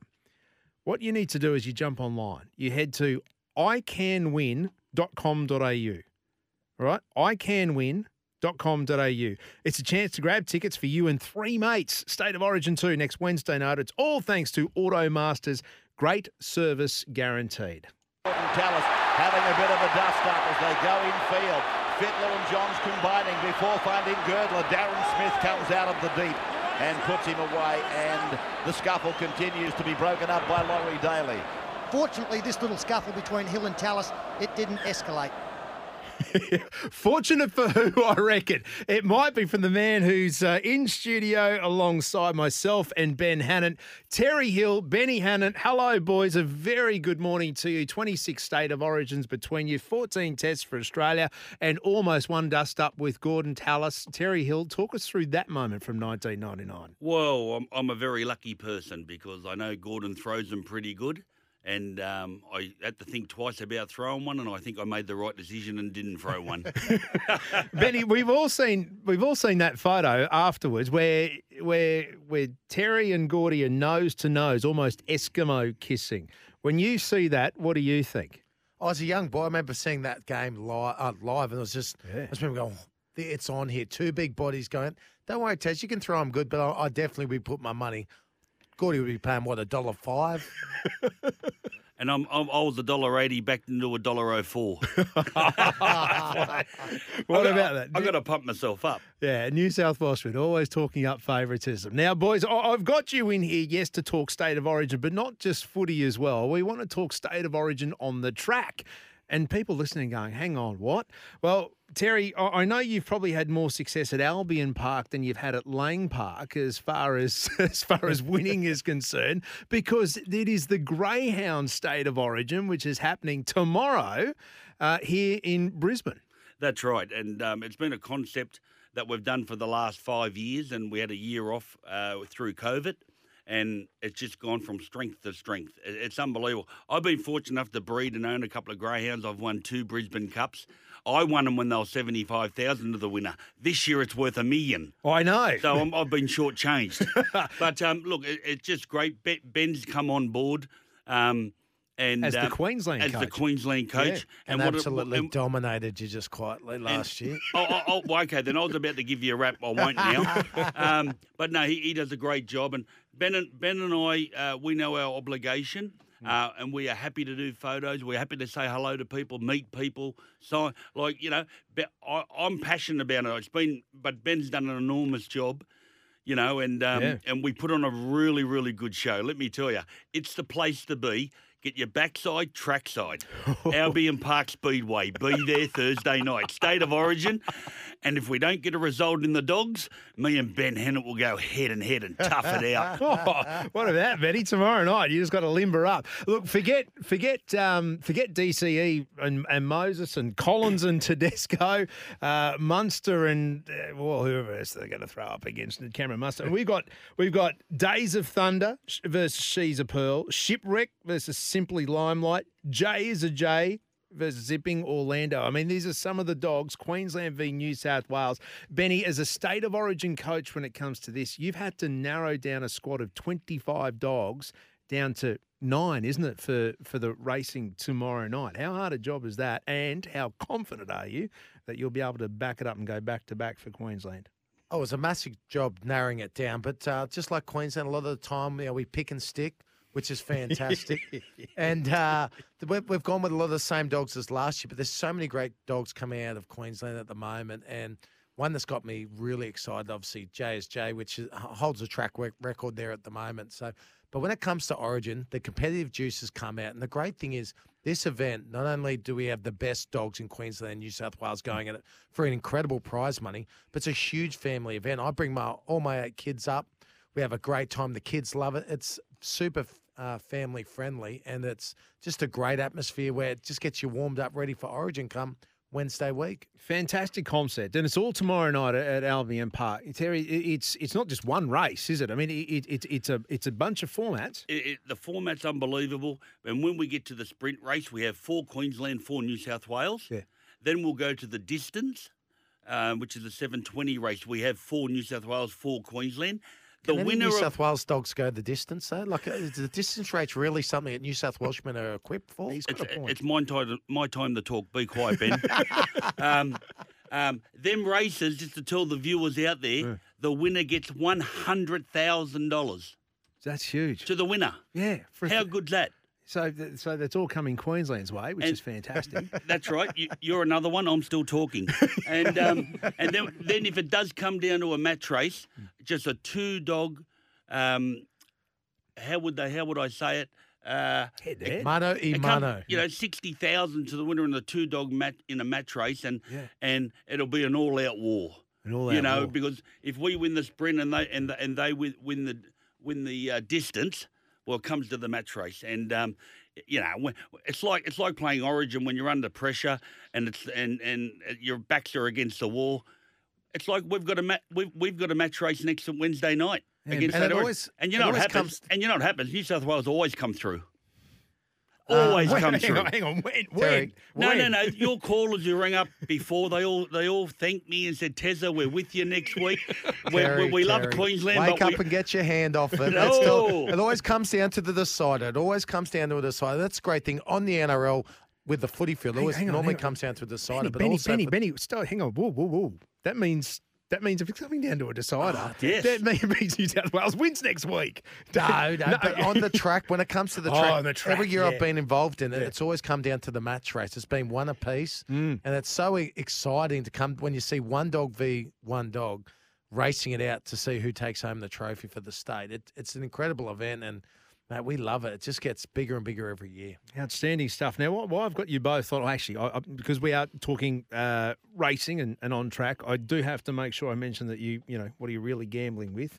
Um, for free and confidential support, please visit Gambling on Help Online. Yes, e- exactly We right. Do If it you- responsibly. You, do not Yeah. ha- you do not have to have a bet, but it's unbelievable viewing. Yeah, exactly right. Exactly right. And Benny, as you mentioned, it's it's it's good family time out there. You bring your tribe up here, and this is what I want to ask you both because it's been a, a theme of the the show today when we're talking about kids into sport. I, I have a fear that where we're sitting in 2023 in, in this nation, around the world, the cost of living pressures are, are all there. We've got inflation, we've got uh, interest rate rises. The squeeze is on. Yep. So, something's got to give. And, and sadly, when you're going through the household budget, sometimes it may be maybe kids playing sport because that's bloody Benny, it can't- expensive. Benny, it can't be that. it can't be, As a, it as a can't be, father, but yeah. As a father of eight kids, I'm telling you, it is so important. The life skills. I wouldn't be the man I am today without playing the great game of rugby league. It's not about being a professional player. Yeah. It's about learning how to work in a team. It's about learning how to handle setbacks. It's about learning how to follow instructions, how to be humble in your wins, how to be, you know, it's still good when you have a defeat. All these things you learn, all the life skills you're going to need one day working as a team in a job environment. The best place to learn it every single week is playing that netball. It might be soccer. It might be rugby league AFL. It is imperative. I believe it's imperative. I think sport should be free for all kids. I, I agree totally. I'd rather my my kid out there going to going two nights a week or three nights a week.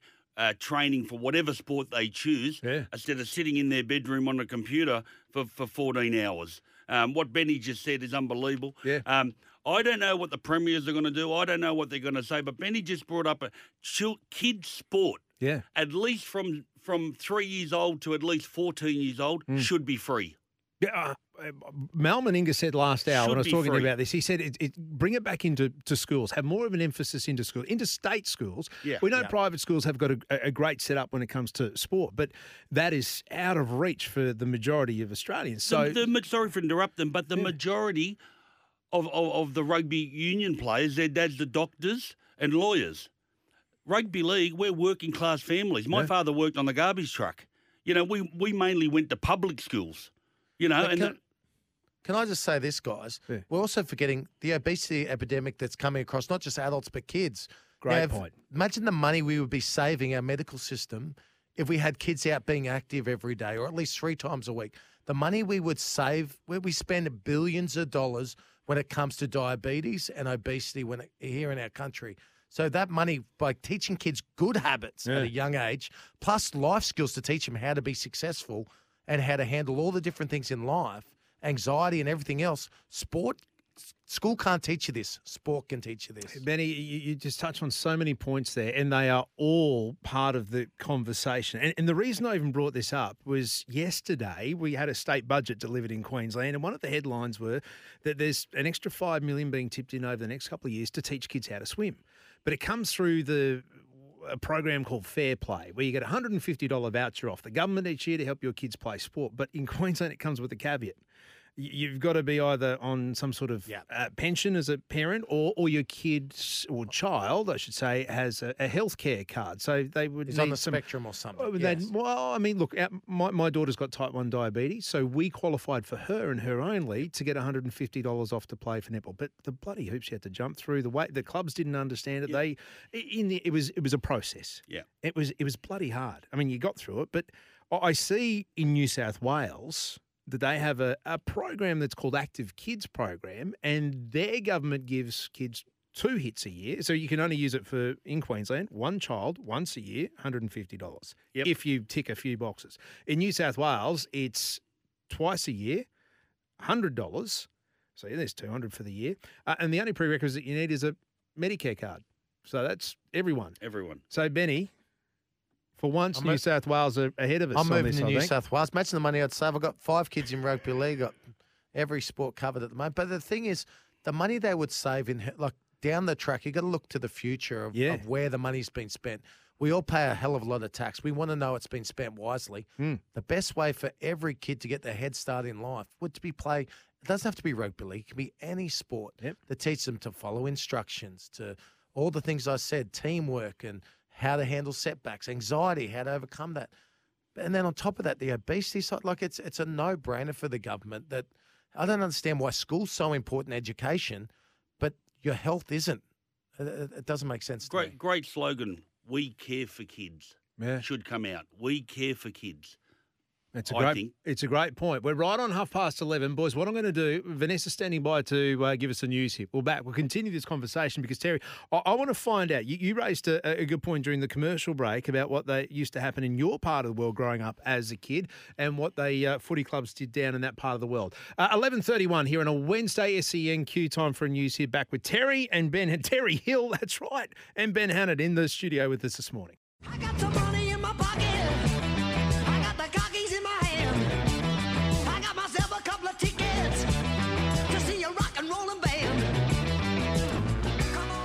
Jiving. Yeah, he, he, he, and I'll tell you what, Slam and Sam here, he, he's been questionable, had a few questionable uh, runs over the last couple of weeks, but I reckon he's outdone himself with some of these pump up songs coming into Origin 2.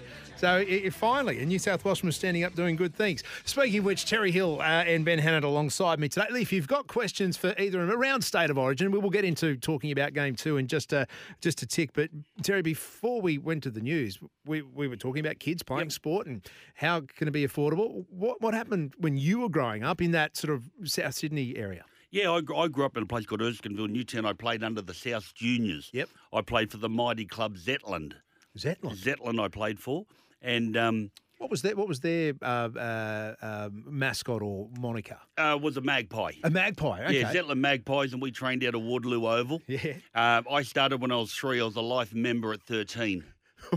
and um, I'm, the, I'm the only player uh, that played the most games for that club. Yeah. That ever played that club. Um, coming out of that club, uh, there was four internationals, um, all in the same team. One prior when we were younger, Mm. myself being one. Uh, Jim Dymock being the other, Jim Serdaris being the other, Yeah. and the other was Brett Mullins, all played for Zetland. Oh wow, it was handy But, players. but but going back, all the teams I remember the South Juniors, the the mighty South Juniors. Yeah. You know, run by some fantastic people. Every year, all your insurance, all your registration, every team, short socks and a jumper, all paid for by the South Juniors.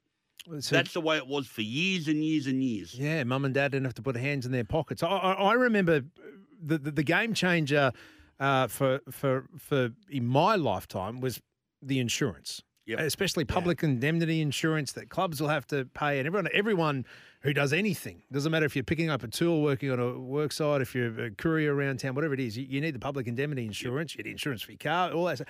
and that just boosted prices right up. Mm. So that's the And- costs we have to peop- cover there. And people would be dumbfounded.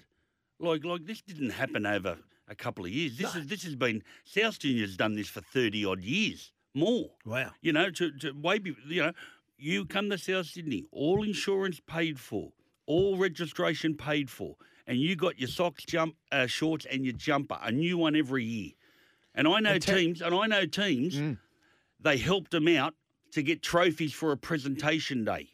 I know they've done that on several occasions. Yeah. And that was done by the great John Jones, Chucky Jones, who's passed away now. Uh, he was my mentor from the South Juniors, and the great Henry Morris. The great Henry Morris, who was the president of, of, of the juniors for a long time. But it wasn't just for me, it was for every junior kid in rugby league. And Terry, I love this because you know what they're doing as well? They're, they're investing in the future. Because no matter what, even those kids don't go on to play for that club. Yeah. They'll be supporters of that club forever. And you know South Sydney fans. My father in law's South Sydney fan. From a young age, he lives up here in Queensland. He lives and breathes him. His number plates are South Sydney number plates. He gets his membership eve every year, even though he lives in Queensland. They pay their money because of how great that club is. And so investing a little bit of money when they're junior age pays off in, in the long run for decades to come. And Benny, just quickly, um, you know, turning to 2023, if I received a phone call from South Juniors today and said, We need a help, can you come down and do a sportsman's lunch or can you come down and hand out trophies? I'll say, Tell me when, where, and what time, and I'd be there for nothing. There we go. That's how good that South Juniors were to me. So maybe random South guy popping up in a jersey all over the world is not so random after all. The fact that they invest and they've seen that you've got them, you've got them for life. Let So- me give you a tip. This happened a long way before Russell Crowe. Yeah. Very well said. Uh, Terry Hill and Ben Hannant, my guests for the next half hour, here to talk some Origin. Yeah, believe it or not. Uh, and, and look, speaking of grassroots, speaking of kids' sport, Macca's, they are proud sponsors of the Little Legends program, uh, which we are supporting here at SENQ. They are supporting grassroots of Queensland at McDonald's. All right, Terry, 1998. I'm going to cast your mind back. Yes, it's a long time ago. Mm. Benny, Benny, Benny. We were, we were. This was a year before Terry and Gordon went Eskimo kissing each other on the on the nose.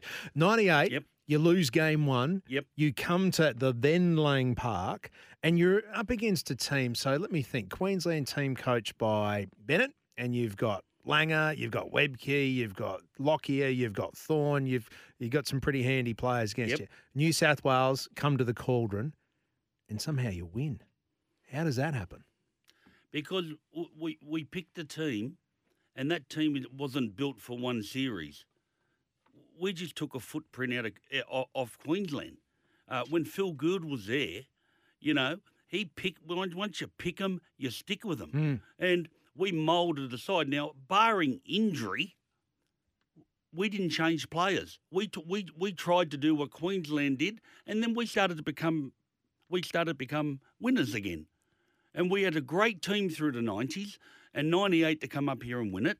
But those majority of those players uh, pl- had been playing four, five, six years, virtually the same team in Origin.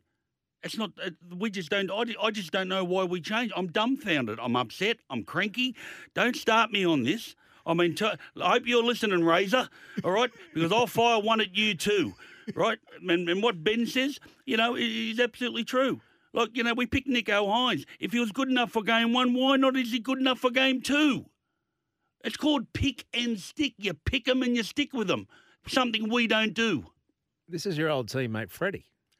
That's right. And let me tell you, which I'm very annoyed about. I done an interview with you uh, Friday fortnight ago, and they said Freddie's going to get get the sack. Freddie's going to get the sack. Freddie don't pick the team. Greg Alexander picks the team. Well, if Freddie's got to go, he's got to go. You would have had Nicho Hynes there, Benny. I, I'm just standing. I'm just standing Yeah, back I'm- and letting letting Terry go. I'm spraying and spitting everywhere. I you, know. I need an umbrella. and, I'm, and I'm trying to spit far enough or squirt it out the razor who's not who's listening out there. But you can understand your frustration, though. You can see New South Wales on paper every year is a favourite to win. But then if something goes wrong, then things do get changed up very quickly. And that you can see that how passionate you are with, with your footy there, Tez. And we, we understand that. But you're right, until, until you do get the right combination right, unfortunately, I don't think it's going to be this Wednesday coming it's going to get right. But it's Benny, I, I think they've picked a. I think they've picked a pretty strong team this time round, especially with Cook, especially with Cook and Robson. Robson's got a. He's as hard as a cat's head. He- is uh, the cowboy from up there. He, I reckon he will start. If you're smart, New South Wales, I reckon. Here I am giving tips to New South Wales. What the bloody? hell? but- but, but I, I mean, I reckon he. big- I reckon he he starts, and Cook can be your 14 off the bench, and, and he can play anywhere. I'll give you the tip. Go. I'll give you the tip. They talk about this certain word Yeah. in many, many sports, especially boxing. If New South Wales are any chance of winning next week, Yep. it's got to be a war. it's got to be a war. You've got to take yourself up there, and you've got to prepare to put your body on the line. You've got to be prepared to be prepared to get carried off on the stretcher. Do a HIA and lie about it and get back on the field. I know it sounds stupid and reckless, but you got to you got to you got to bleed. You got to bleed blue. Yeah. You know why? Because them not. I'm not going to say bastards, right? They're a great football team, right? But they bleed for their state. We need to bleed for ours, and we need players that are going to bleed for New South Wales. And until that happens, we can't win. Now, one thing, I, I feel your passion. I love it coming from your Tez. But the I'm, big I'm thing under the desk. difference, I'm under the desk here. There's a lot of thumping going on. Put the umbrella down. Put the umbrella down. But the thing is, though, the difference between Queensland and New South Wales, it was really evident in game one. New South Wales were going for the big play. Play. We saw Pangai Jr. go for that offload. He got his arm free in his own area. It wasn't needed. They go for the big play constantly.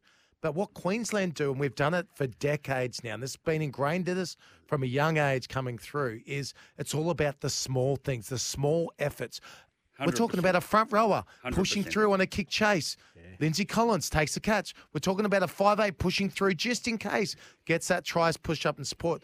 Cameron Munster, the reason why he's so great is because he doesn't do the big play that makes him stand out. He does what the team needs. And this is what I learned from Billy Slater, from Cameron Smith, from Jonathan Thurston. The reason why these guys are the greatest players the game will probably ever see in an era is because they put the team first. It's not about them. They do everything that Mal Meninga or whoever the coach is at the time is asking of them to do. We do that. We know our job. We've been given a simple job to do. And we know New South Wales will go for that big play. They will crack. They will make a mistake. And we will then capitalise The- on it. And that's how Queensland plays state of origin.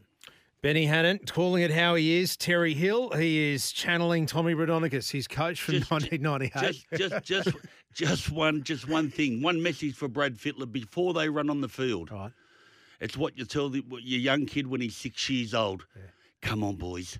Let's get our jumpers dirty the first half. Let's get our jumpers dirty. Let's I hope get he says more it. than that for you, Tez.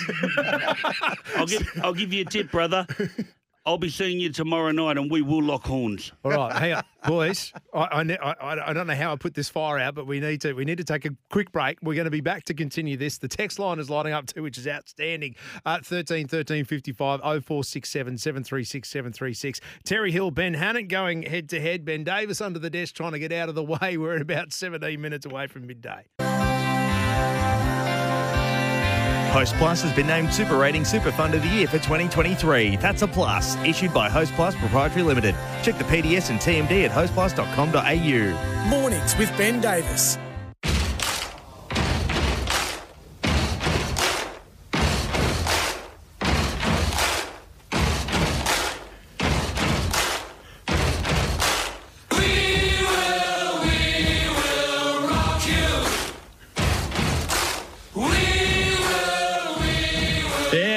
11 minutes to midday. It's exactly what's happening here in the studios of SENQ. Ben Hannant, Terry Hill going head to head as they will be tomorrow night at Albion Park. Origin comes early. It's Origin Greyhound style. Uh, Tez and Benny, Razor has just said on the text if the dogs from New South Wales and from Queensland, then the rabbit, which always wins the race, must be called Munster.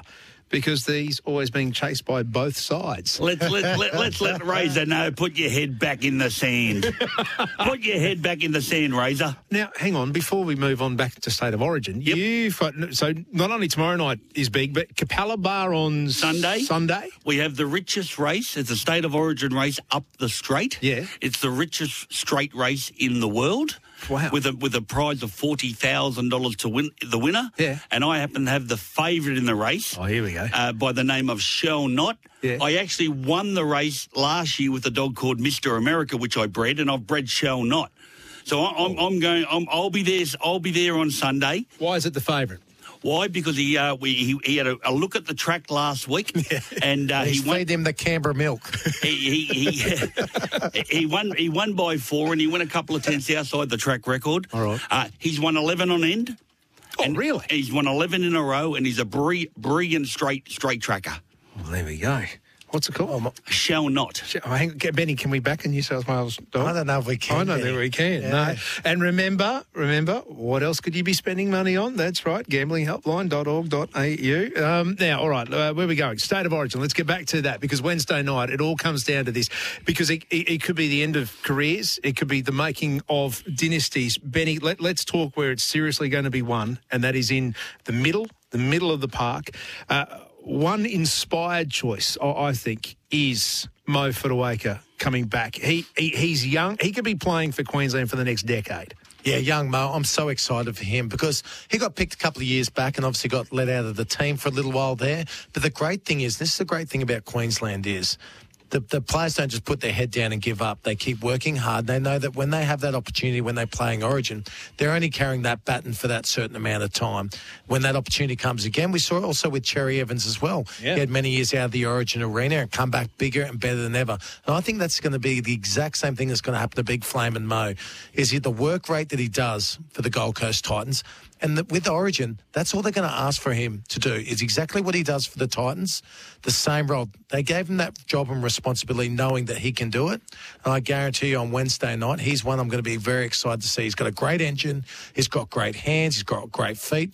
And in big moments, he's not afraid to stand up and have a run. When times are tough, He'll be just like Shane Webcke back in the days in the early 2000s. Tuck that ball under his arm and make sure Queensland goes forward. Yeah, speaking of Titans, you can feel the energy as a Titans member this season. Head to titans.com.au. Terry, last word to you before we run out of time, and I'm doing this early because I know you can go on. Yep. when you look at the. I'm only warming up. I know. I got, we're we're going to do the afternoon show later. Fletch, look out. Um, which Queenslander. Which Queenslander are you afraid of the most? Who, who has the most fear for you as a New South Welshman? The whole team. Okay. I'm not not trying to be funny. The whole team. We, we are facing a, a, a, a massive, massive game, and um, you've got to treat it like life or death. Yeah. This is the, this is the mindset Well, of it being. is. It's state of this origin. this It is life or this death. now people go, oh, geez, that, that that's a silly comment, but you have got to have that mentality to go into a decider. Up, up at Lang Park, sorry, Suncorp, Mm. with the old Lang Park I played too. Um, you got to have that mindset. You know, it's dog eat dog, and we've got to get up there. We've got a massive challenge. Um, I don't agree with, with some of the selections, but I'm not the selector. But even though I disagree with the selections, I support New South Wales with all my heart. Um, it, it's like being six years old. We need to get our jumpers dirty. Let's have some fun and get our jumpers dirty. You know, this everyone. I know we have a bit of a joke around and we and we banter each other, right? But let me tell you, it's war, and we to have that mentality across everyone in, in the sheds in their mind. It's war, and if we don't take that mentality, we'll get beat by twenty. It's a great way to finish. Terry Hill, thank you, Benny Hannant. Well done. Good luck tomorrow night when it comes to Origin Greyhounds. Hostplus has been named Super Rating Super Fund of the Year for 2023. That's a plus. Issued by Hostplus Proprietary Limited. Check the PDS and TMD at hostplus.com.au. Mornings with Ben Davis. Metres out from the line. Cameron Smith looks to Harrison, goes across the face to Hammond. The big bloke throws the frame at the line. He may have it, he may have it. They're going to investigate. Oh, he give the nod of the head. The big bloke throws his frame at the line. Can the big bloke pick what game that was, what try that was in State of Origin? Oh, oh, that would be. Was it game two, 2009? No. No, you didn't even score a try in 2009. I scored so many in Origin. Sorry, boys. He, he can't. He can't remember. What was it, 8 or 12? Game 2, 2008. There we go, game two, 2008. Look, that's all we've got time for. Benny, go back and just watch those DVDs at home. Bore the kids silly. Terry Hill, Ben Hannant, thank you. Go- Make sure everyone gets the Albion Park Dogs tomorrow night. State of origin for the dogs. Me and Benny will be there. See you guys.